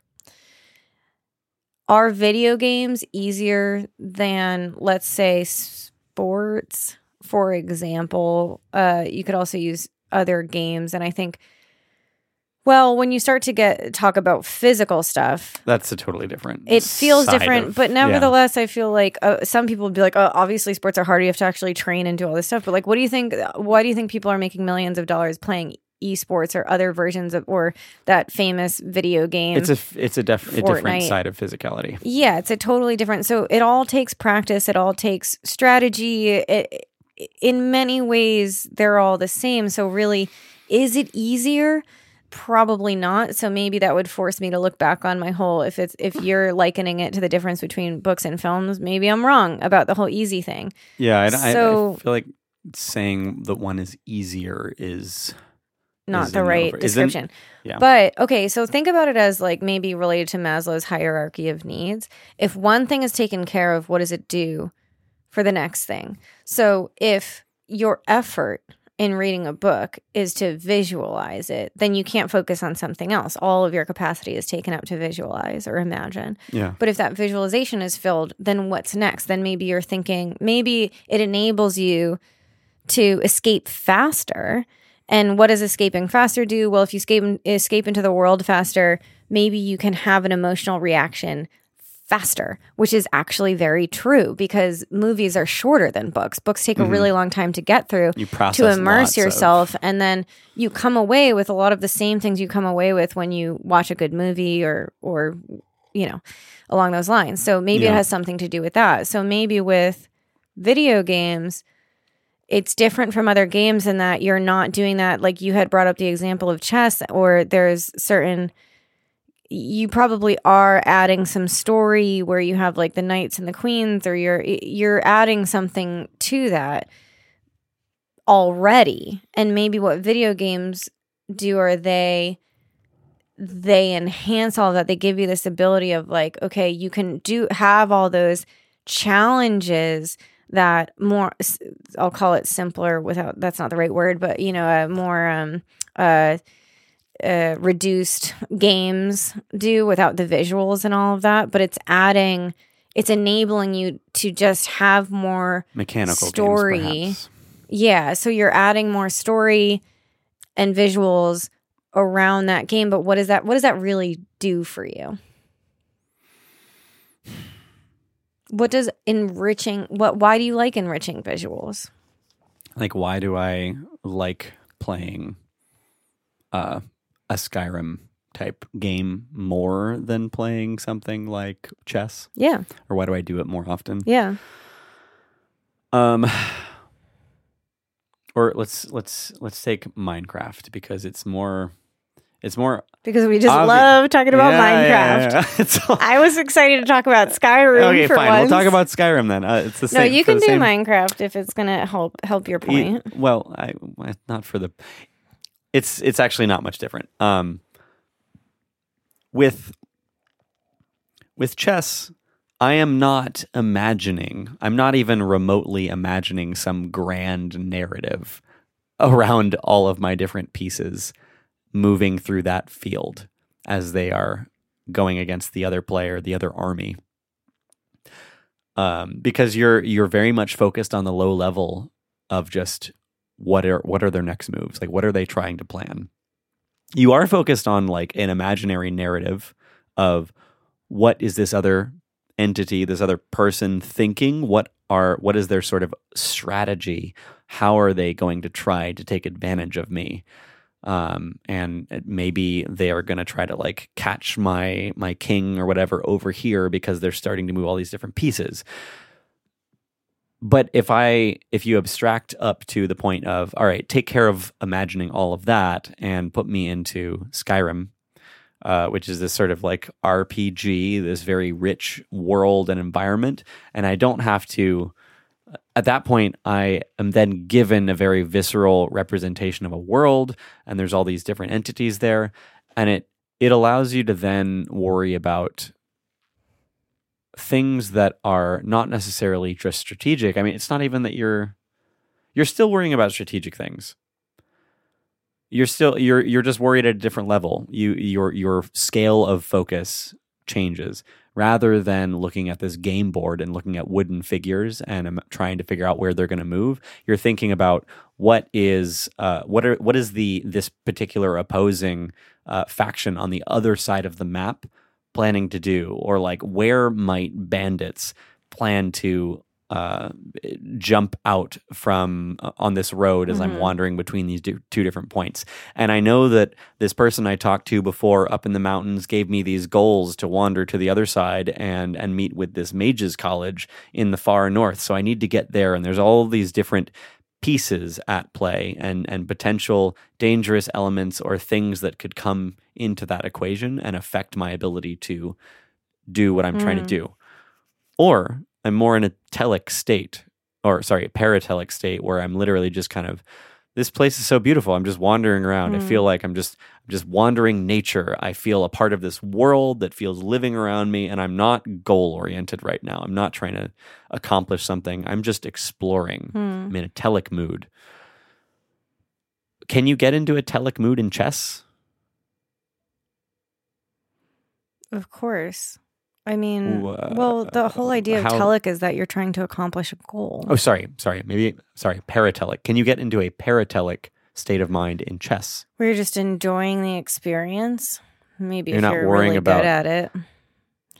I don't know. That's a good question. Yeah, I don't like I- feel like I have a good answer. I I feel like it's a lot more like you have to automate so many you would have to have such a higher level of automation of the activity of playing chess that you're just not worried about specific intent as you're playing chess. Hmm. You're just kind of moving in reaction to things through like patterns that you've learned over time and you're not even you don't even have to think about it. So like maybe conceivably somebody could do that. Maybe I do that while I'm cooking sometimes.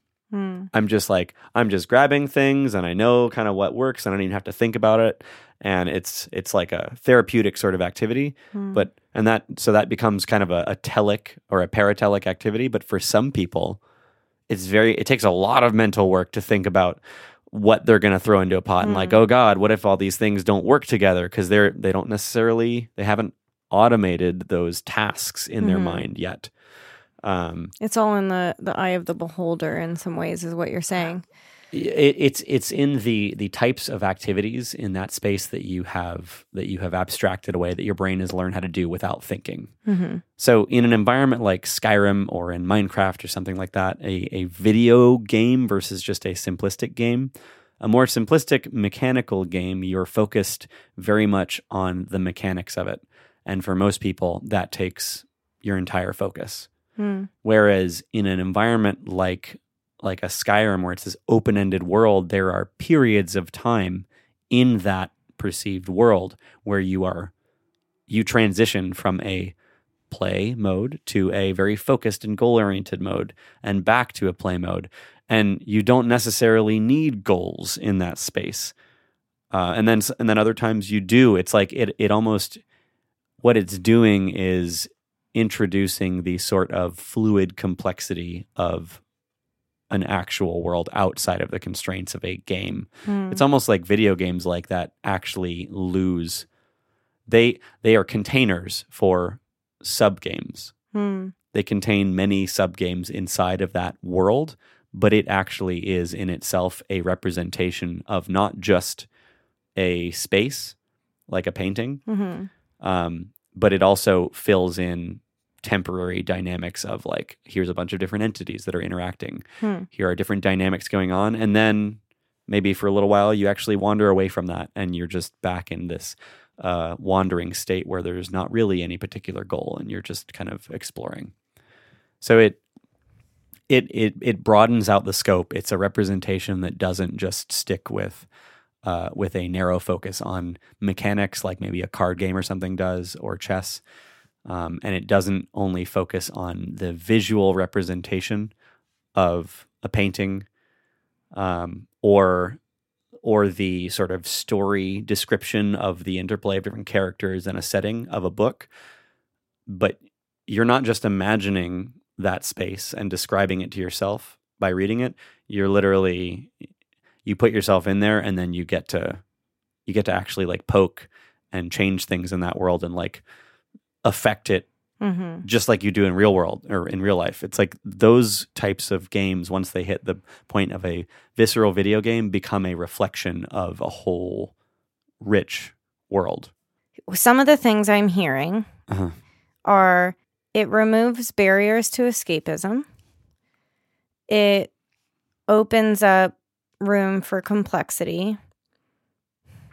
It increases the complexity. It in, it op- it it increases right, but I'm saying it opens up room in our minds to deal with more complexity.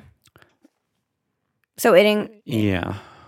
well, more advanced games do this. Like the better it gets, the more at so the more realistic games became, or the more uh, driven they are by interesting narrative versus like some of the more simple games when they 1st Mhm. came, video games. I mean, when they first came out, it uh incre- it, it includes more and more complexity or increases complexity because we're able to handle those things Yeah. and that has something to do with it's making something easier on us like the visuals and okay so I'm again i'm just i know i'm find- working through this Yeah. at, uh, in real time as we're talking Same. but so so Where was the threshold that we crossed from feeling like the previous mediums were simpler to just a reflection of reality? Of like the full complexity of reality, meaning that there are mechanical dynamics, there's like Mhm. game theory involved, and there's representation, mhm. and you are a part of all of that. You're like Right. muddied right in the middle of it and affecting it all and changing everything. Where did we cross the threshold from um from representing reality to actually stepping into it? well it sounds like we crossed it when we talked about video games Yeah, so uh, I, that's that's why I feel like it's it's when you give the observer the ability to directly take a part, like not in their imagination. You get you place the central observer, the self, into that experience, and they then get to be part of the world, not just imagining themselves as part of the world. They then don't have to worry about imagining what if I was in that world. They have to imagine what are my actions potentially doing to this world? What are the things in this world interpreting my actions as, and how will it affect them? And all of a sudden, you're kind of like layered into. That's that's when like all of a sudden, yes, the escapism aspect comes in. You keep saying that because it is kind of like it. You you you are now layering a simulated world Right. on top of the one you already know. So I think something that all of these, all of these ex- uh, mediums we're talking about right now, are safe spaces for us to explore and to escape in some way. Now, escape is a tough word because I think we associate that with like pleasure. Uh, But I'm using it for lack of a better word right now because I think that it means to. uh, I'll, I'll use maybe instead to experience something outside of what is our normal. And so, It- or to connect with some truth. So I think there are. I feel like I have a million different like quotes that I want to read right now, but but let's just say so so they're all safe places because they're not Mhm. the real world where we can live a life through somebody else's eyes. Sometimes that is very different from our own and sometimes it's actually feels extremely close to home. So either we connect with it because it's close to home, or we we connect with it because it gives us a view or a pers- perspective on the world where we get to be James Bond and uh, we don't get to be that person in real life. But it's a safe space to actually explore what it's like to be that person or for things to reflect a certain truth back to us Mm-hmm. that we kind of already know based on our own lives, but it feels like solidarity that somebody else has gone through it as well. Yeah. So what what games do in that safe space is they allow us to try to have control or give us uh, a place and I'm not just talking video games. So Mhm. They give us a place where we have very clear goals most of the time. I mean, obviously some games are a bit loose about that or they let us explore more. Yeah. But a lot of games give us clear goals, give us a clear like who wins, who loses. They give us a, an understanding of the rules, Mhm. and we like rules and controlled environments and a feeling of control and agency where we Yeah. can then control an outcome where we win. even in games like like Skyrim, where it's a whole simulated world, it is still there are so many elements built into that that simplify the the uh, difficulty of understanding in real life. Yeah. because you can you take a quest or something and you go and do that thing and then you accomplish it you bring back whatever you gained from that and you've accomplished something. Or there's a storyline there's like a central theme that you go through and you manage to affect the world and you can see that happening in some visceral way.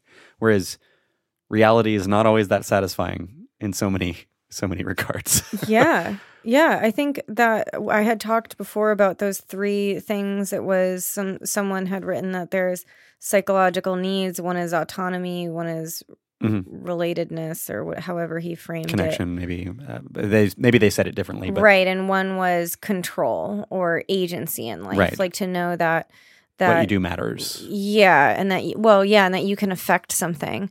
And so I think that movies and books they don't give us any control. They don't give us agency. We know this for the most part. But they do give us connection where we can feel like related to the people going uh, you know going through whatever they're going through Mhm. and maybe some form maybe it relates to that whole autonomy thing where we feel almost some freedom in that quote unquote escape where we can like go be something without the actual repercussions of being that thing Mhm. and uh or go see what it's like to, uh, you know to to to see something we don't normally get to see like uh, experience world war ii when we didn't Right. really experience it and uh, in a safe way and so what games do is they add that layer of or video games at least adds that layer of okay so in that same safe space where I can escape into this world and I can live vicariously or I can connect with this thing. Also, I'm going to add even more where I can control it in a safe space and there's clear rules and I can win or lose and I always know that there's a way to win, which is one of the benefits of games. Like you you almost never have a game where it's like you just there's I'm sure one exists, but it's like you don't lo- like you lose but you know there's a way to win which is something we don't get in real life. We don't f- have that feeling. We feel like we're winning or losing, and there's nothing reassuring us that we can always win, where games give us that control. I don't. I mean, I I want to agree with a lot of that, but then I'll, I'm also thinking about a lot of that is very subjective. A lot of people, I'm pretty sure, go through life feeling like they're constantly losing, and like there isn't a way to win. Isn't that what I just said? I was saying that people Well- go through life thinking that's why they like games because you know that you can win. I don't. I I don't necessarily think that's the case. I mean, I like games, and I don't actually feel like I don't think those two need to be tied together. Is what I'm saying. I don't feel like there's no way to win at life. Um, winning is a is a to me is a temporary, contained situation that you come out on top of, and then after that, there you're confronted with whatever the next situation is, and like the previous win doesn't actually matter at that point anymore. It's it's contained. Um, and so uh, I view regular life like that. I don't games don't actually mean much to me on that because of that regard. They're not different in that regard. Um, so I don't I don't know that that association necessarily Hmm. Do you prefer games over movies? Um, yes, kind of Why? because movies feel more passive, and I like playing a part. Why do you like playing a part? I don't. I don't. Movies are not. Necess- I don't want to say games are superior to movies. They they are they are different because specifically because I I don't have any effect on the storyline. Me, Jay, I can I can temporarily project myself into the the environment and observe these characters and whatnot. I maybe I can even go to the length of. I feel like this happens more often when I read a book, but you can go through the length of of watching a movie and feeling like you are one of those characters because you empathize with them so strongly. But at the end of the day, it doesn't matter how much I think about it. The storyline of that movie doesn't change. I can Mhm. I can subjectively well, it's interpret it somebody differently. else trying to tell you something. It's framed. It's on rails for like you know what happens in there. You can you can observe it again and interpret it differently. But that's Mm-hmm. it's kind of the limit of the flexibility, right? Mm-hmm. That's like that's the control that that that artists like in mediums like movies or Mhm. or a painting where and obviously that only goes as far as you can establish the information there and then people subjectively interpret it however they want but Mhm. there's a limit um whereas in in games there's like a stark reality that you can set up the environment that you put somebody into but then people are going to do whatever the hell they want in that space within the constraints of like the physics there that could be tetris literally like somebody can figure out a way to to uh to to basically game tetris and play it in a way that would seem like cheating and seem frustrating as hell to the person that actually built it you could also do that in something like Skyrim, where you do something that the original creators never intended someone to be able to do in that space. But it's almost like saying uh, God never intended humans to do half the things that they do in the world, but we have the ability to just come up with these all these crazy constr- contrived things like like eating gasoline or whatever. I like it literally anything that it seems like it would be ridiculous within that context the the bounds of what is reasonable there kind of break down because of how freeform it is. Hmm. So like the representation in that environment in that space really gets boiled down to what is the the setting that you put in place and then what are the limits of that that entity that character the person to go in there and actually affect the environment and change it. Minecraft is so interesting there because you can literally just everything everything can be changed rebuilt reconfigured It's this is so fascinating to me because I feel like that's why I don't like Minecraft. I'm like, oh my god, it's overwhelming it's overwhelming. There's too many options. I don't know what the point what is. about real life I just want something to be handed to me that I can. I don't know. Like I prefer movies to games, so I'm the other i think you- side of that. it sounds like you look at it as a totally different thing. Like it, it, you don't. If you're, it sounds like you have one particular thing that you get out of movies, and that's not what you get out of games. Which I don't blame you for. I don't think they're the same. Well, just to think this through Yeah. out loud. Yeah. So there's uh so as you were saying that I'm thinking about how video games if we talk about some other lens and the million lenses we're looking at there's like effort Mhm. and I think video games have the most effort so far of things we've talked about more so than reading. So like uh, it would be like the highest is games or including video games then reading or there's probably that's a tough one and then movies. We're talking about agency. The agency is the effort, I think. Mm, Or are you talking about the Like- imagination of the environment? when I talk about effort, I'm like, how hard is it to how do I say this? What there's something passive and easy about throwing on a movie. Right. When I open up a book, my brain turns into a certain mode that's more active. When I play a game, it's even more because it's not that I'm just like reading something. Like I can kind of choose in some ways with a book how active I want to be or not Right. and I'm letting it all wash over me. Some books are harder than others, but with a game, it's like It's like I'm all set up. I mean, if you watch videos of people playing, this is what would tell you. what does somebody's face look like Uh-huh. when they are playing a video game, reading, or watching a movie? And I swear, playing video games is like the obvious. Like people's faces look like they are in pain half the time, or like they're laughing, like they're going through a lot, and they are very focused. And there's actual proof of this. I think this woman did this, who, uh, or at least she talked about this. We can link it, but there was this talk about how games move us. Um, I'm blanking on the woman's name, but she also wrote a book about this, uh, Mhm. and it's pretty fascinating. And in her talk, she shows uh, some other study about somebody videotaping people playing games, and their faces just Mm. look like crazy. Yeah. And just by that, it's like you could argue that video games take more effort or they're more involved just by how our faces look when we're playing them. I, I feel like it's probably an oversimplification because I would I would immediately want to know what kind of games were they playing in that research. Were they playing something that took a lot of focus? Because it does not take a lot of focus to wander around an open world video game. And it, it's almost like it's not fair to call Minecraft and Tetris video games. What? One of the because one of them, I mean, you you have agency in both, meaning you are directly deciding where does that block go. Cool, where does that block go? And then in Minecraft, you're also, funnily enough, you're also working with blocks because the whole world's made out of blocks. But Mhm. it's there. It's like it's so much more free form, and you can do anything. You can literally you can not focus. Half the time, what I do in Minecraft when I play that is just wander. I'm like, ah, wow, it's so pretty. That look at that giant valley, and like, oh my gosh, there's crazy mountains over there, and Hmm. whoa, look at that cave. Holy shit, this is amazing.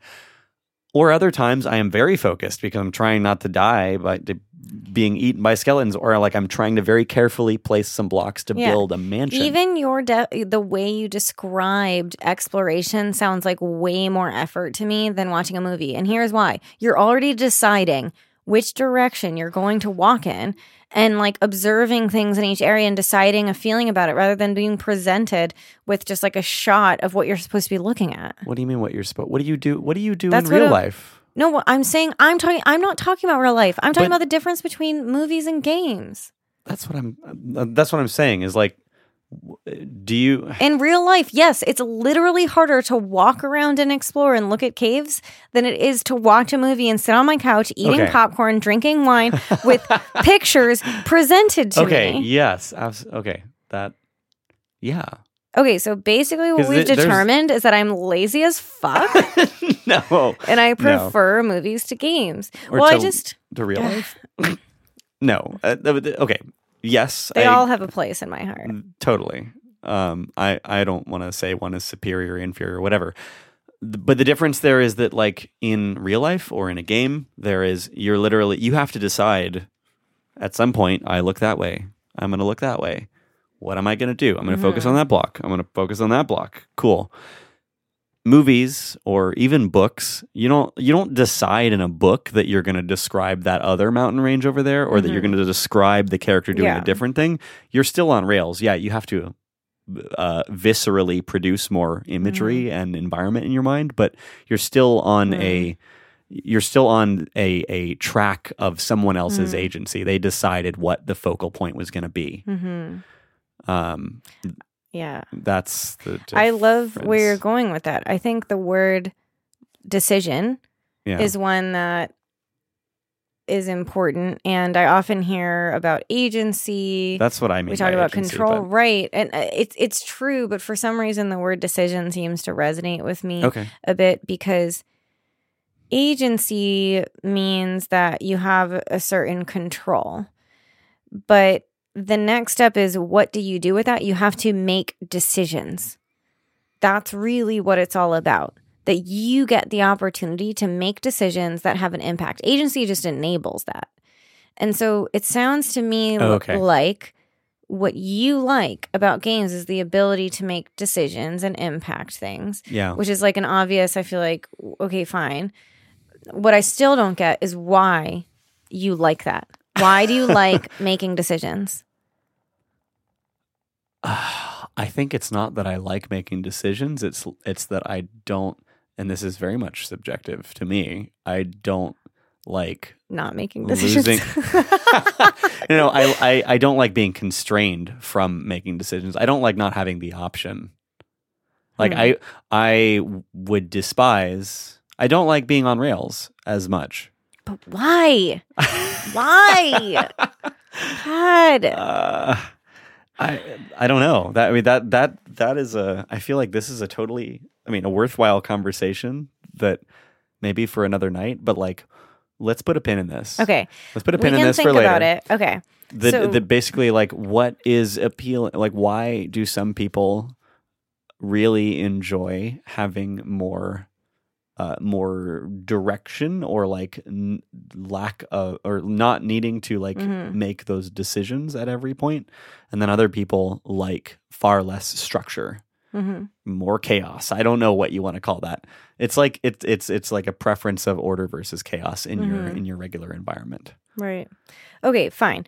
And bringing it back, I feel like all of this is leading to us trying to figure out how we talk about the value of XR. yeah And in talking about entertainment, well, the idea is that it all relates to if we can't even figure out how to talk about why, what is the value proposition of books versus movies versus games, Mhm. of course, it's hard to talk about what is the value proposition of VR. And we just get stuck in the cycle of being like, it's more It's empathy, immersive. it's connection, uh, yeah. right. It's like user words. Uh, I. I think this is a hard battle to to slog through to get to that point though Right. But so I do think that while we haven't quite solved or really been able to figure out the best words to dig into more of that, the game and the play and the benefits of decision making and agency versus what more passive experiences or prescriptive prescriptive experience or- experiences can do.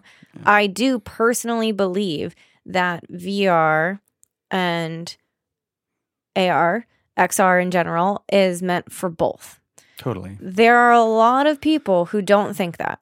They think that it is, if you aren't using that, it, they basically say that the, the huge differentiator for VR is that you can, it's like, that it's taking that video game a first person perspective agency and amplifying that because you have Getting rid of the 360 screen, it's- perspective yeah it and it removes even more barriers to having that experience.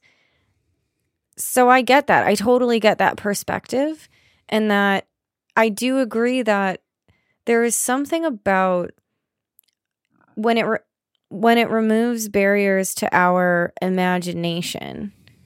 There are things we can do in VR that we can't do anywhere else. I talked about this in the episode with Jude when I talked about that experience where you can fly up in the air and hang out with famous people in that uh, flight one. I linked it in last last one's show notes if anyone's curious.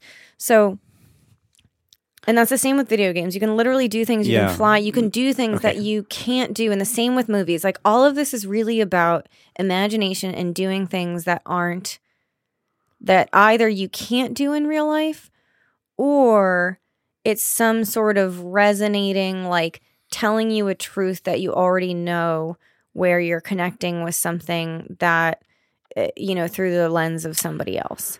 I almost feel like we might be drawing an artificial distinction between a video game and a interactive uh, VR experience. I say that because the way that I've been thinking about it this whole time is that there are frames. Like there's there's frames in video games. There's frames in movies. Uh, books are contained within that book, and then you imagine it. But when you imagine the story in a book, or you imagine the setting in a painting, you take that representation and then you internalize it, and the borders are gone. Mm-hmm. You associate it with all these other things that are not contained within a painting frame. They're not contained within a book physical form. They're not contained within the movie screen. It's all this other context and outside of the frame information that you then glom onto the idea. That's in the frame. Yeah. The frame is just kind of like in, it inspires all of that other stuff. Yeah. So like it's the difference between like a video game and a movie on that track or like books and whatnot is that one is on rails, um, one is prescribed experience, and the other one is open ended experience where agency comes into play. It's not actually that video games in a frame are different from, are so different from VR because you lose the frame. It's only that it becomes easier to forget the frame Right, but in so VR. yeah, so why is that beneficial? What do you mean? Why? That's a why very why does losing the frame do anything for us? What is what does it do?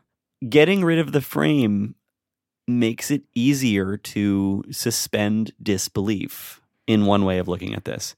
It makes it it's very hard for some people to look at an open-ended experience where you have agency and you jump into that world like uh, has happened with many people in like Skyrim and Minecraft. They're experiencing that in a screen, right? But they can think back to lots of different experiences and they don't remember a screen. They remember actually being there in that place and doing things. It's not that it happened in a monitor. You can do that in VR too, but it's much easier to forget about the the artificial aspects of that experience because it's it's more visually encompassing. It takes over your entire field of view. There is no frame anymore. So it's easier to suspend disbelief. Now, we we talked about this earlier. I wanted to bring this up and, and it now makes sense. D&D, role-playing games, there is literally no screen. There is it's all imagination. There's no book to look at. There's just a person describing things to you. So it's actually more similar to a book, but is literally just let me describe the scene to you. Here's where you're at. What do you do? Here's your agency. Here are your rails. This is where you found yourself. This is the environment. And then here, make some decisions. Think about how you want to affect your environment. And when you look back on that experience, if you if you really got into it and you accepted that this was the world where you were at, you remember those experiences that were completely described. It's a bunch of you sitting in the middle of a living room. There was nothing actually happening, but all of you have this shared memory of this activity where you were deep underground in some crazy cavern and all of this stuff was happening. And you can all talk back to that point like it actually happened. There's this shared memory that took place between all of you. And none of it was actually viscerally there, but it's the the common element with different levels of like immersion of a video game or VR is that suspension of disbelief was reached. It's a lot harder to do it in that perspective. It's a little easier to do it in a video game because it's just presented to you in some capacity. And then in VR, it's even easier because your whole field of view is taken over. Maybe you're getting auditory feedback as well. Maybe you're wearing a haptic suit and you literally feel it. So, in one capacity like that, VR and XR lowers the barrier to entry for someone to feel immersed in that space and like that is it is it is a uh, an extension of that ability In total agreement with you, one of the things that pops into my mind Mm. is um, that you stop having to pretend you're actually doing something. So in the D&D example, it's like imagine you're in this scenario and you describe it and everyone's imagining that scenario. And then in VR, you're saying, "No, literally. We are in this spot. Look around. There's the castle. There are the goblins. We need to get past whatever." yeah So I totally agree. oh, we could paint that same picture in every single tier every single setting like d&d video game vr same setting Yeah. I mean that is What is the always the, case to me. to me I've always gotten super frustrated when people are like, "Oh, but why VR or why would you do that in Right. this particular medium?" It's like what you just said is totally true to me, which is that you can do a scene in all of them. yeah You can apply it in any way and I'm sure there are pros and cons to all of that. Like when you're reading something, you get so much description that it makes you think about things or picture things sometimes even better than when you're just looking at them because you're appreciating the way in which somebody decided to describe those things. Yeah, maybe you're getting more immersed in it than when you were just looking at a screen Right. So I agree with that. The the suspension of disbelief and that you stop having to pretend you get to actually do something. And I could see that being a pull, which is you want to fly, you can literally go fly. You uh you want to I mean I- and and I think that with it would be it's harder it's a bit harder for me to try to find the right words to describe that difference between between video games and VR because you can do all those same things but you don't get a so a great example actually might be a roller coaster. You can't do a roller coaster in a video game and get that drop in your stomach but you can in VR You can a little bit. It's but it's like Uh, no I- you can a hundred Oh, percent get that feeling totally. I, I I totally agree with you. Um because at that point it's like it's just how much of your field of view needs to be tricked for you to start actually physically feeling sick. right Um, and I I mean, you can get up really close to a monitor and obscure enough of your view with the perspective of going down a hill or dropping off a cliff, Mhm. falling, whatever, that your brain will start to, imagine that In- that's what's happening. It's like Yeah, uh, in yeah. those imax theaters it does that. Yeah. It, there was there was a really good article on this of, of there is a there is the uncanny valley where you kind of get to a point where, um, you the reality the the portrayal that you're looking at feels really really close but it's just not quite close enough and you're just like that's not real. Yeah. Something about that is off. It's just not it's so close but it's not there and therefore i am going to disbelieve Yeah. what's happening and then the article's whole point was that there is a second valley yeah after the uncanny valley and that is one in which it becomes so real that you can be aware still that you're in a simulated experience or something and then go a little bit further and all of a sudden you're not able to disbelieve what's Mhm. happening your body literally responds as if it's real and you can't stop that it's so much suspension of of disbelief. So much suspension. Which by the way we Oh, do actually that's- talk about that article also Yeah. in an upcoming episode. But Oh, right, uh, we did. yeah yeah. Oh that's awesome. Okay. so um Nice that's little- more context there. Yeah a little. So little plug. okay. Uh.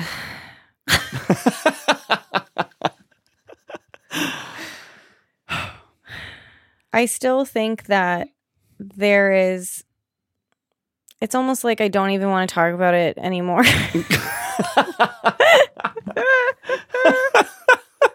Fucking tired, man. Oh God, what was what was? But so here's point. I'll I'll maybe what I'll I'll say something here, but we don't need to pick it up in detail. It's like for Yeah. future, which is here's what's weird to me. At some point I think I brought up this book that's called uh Understanding Comics.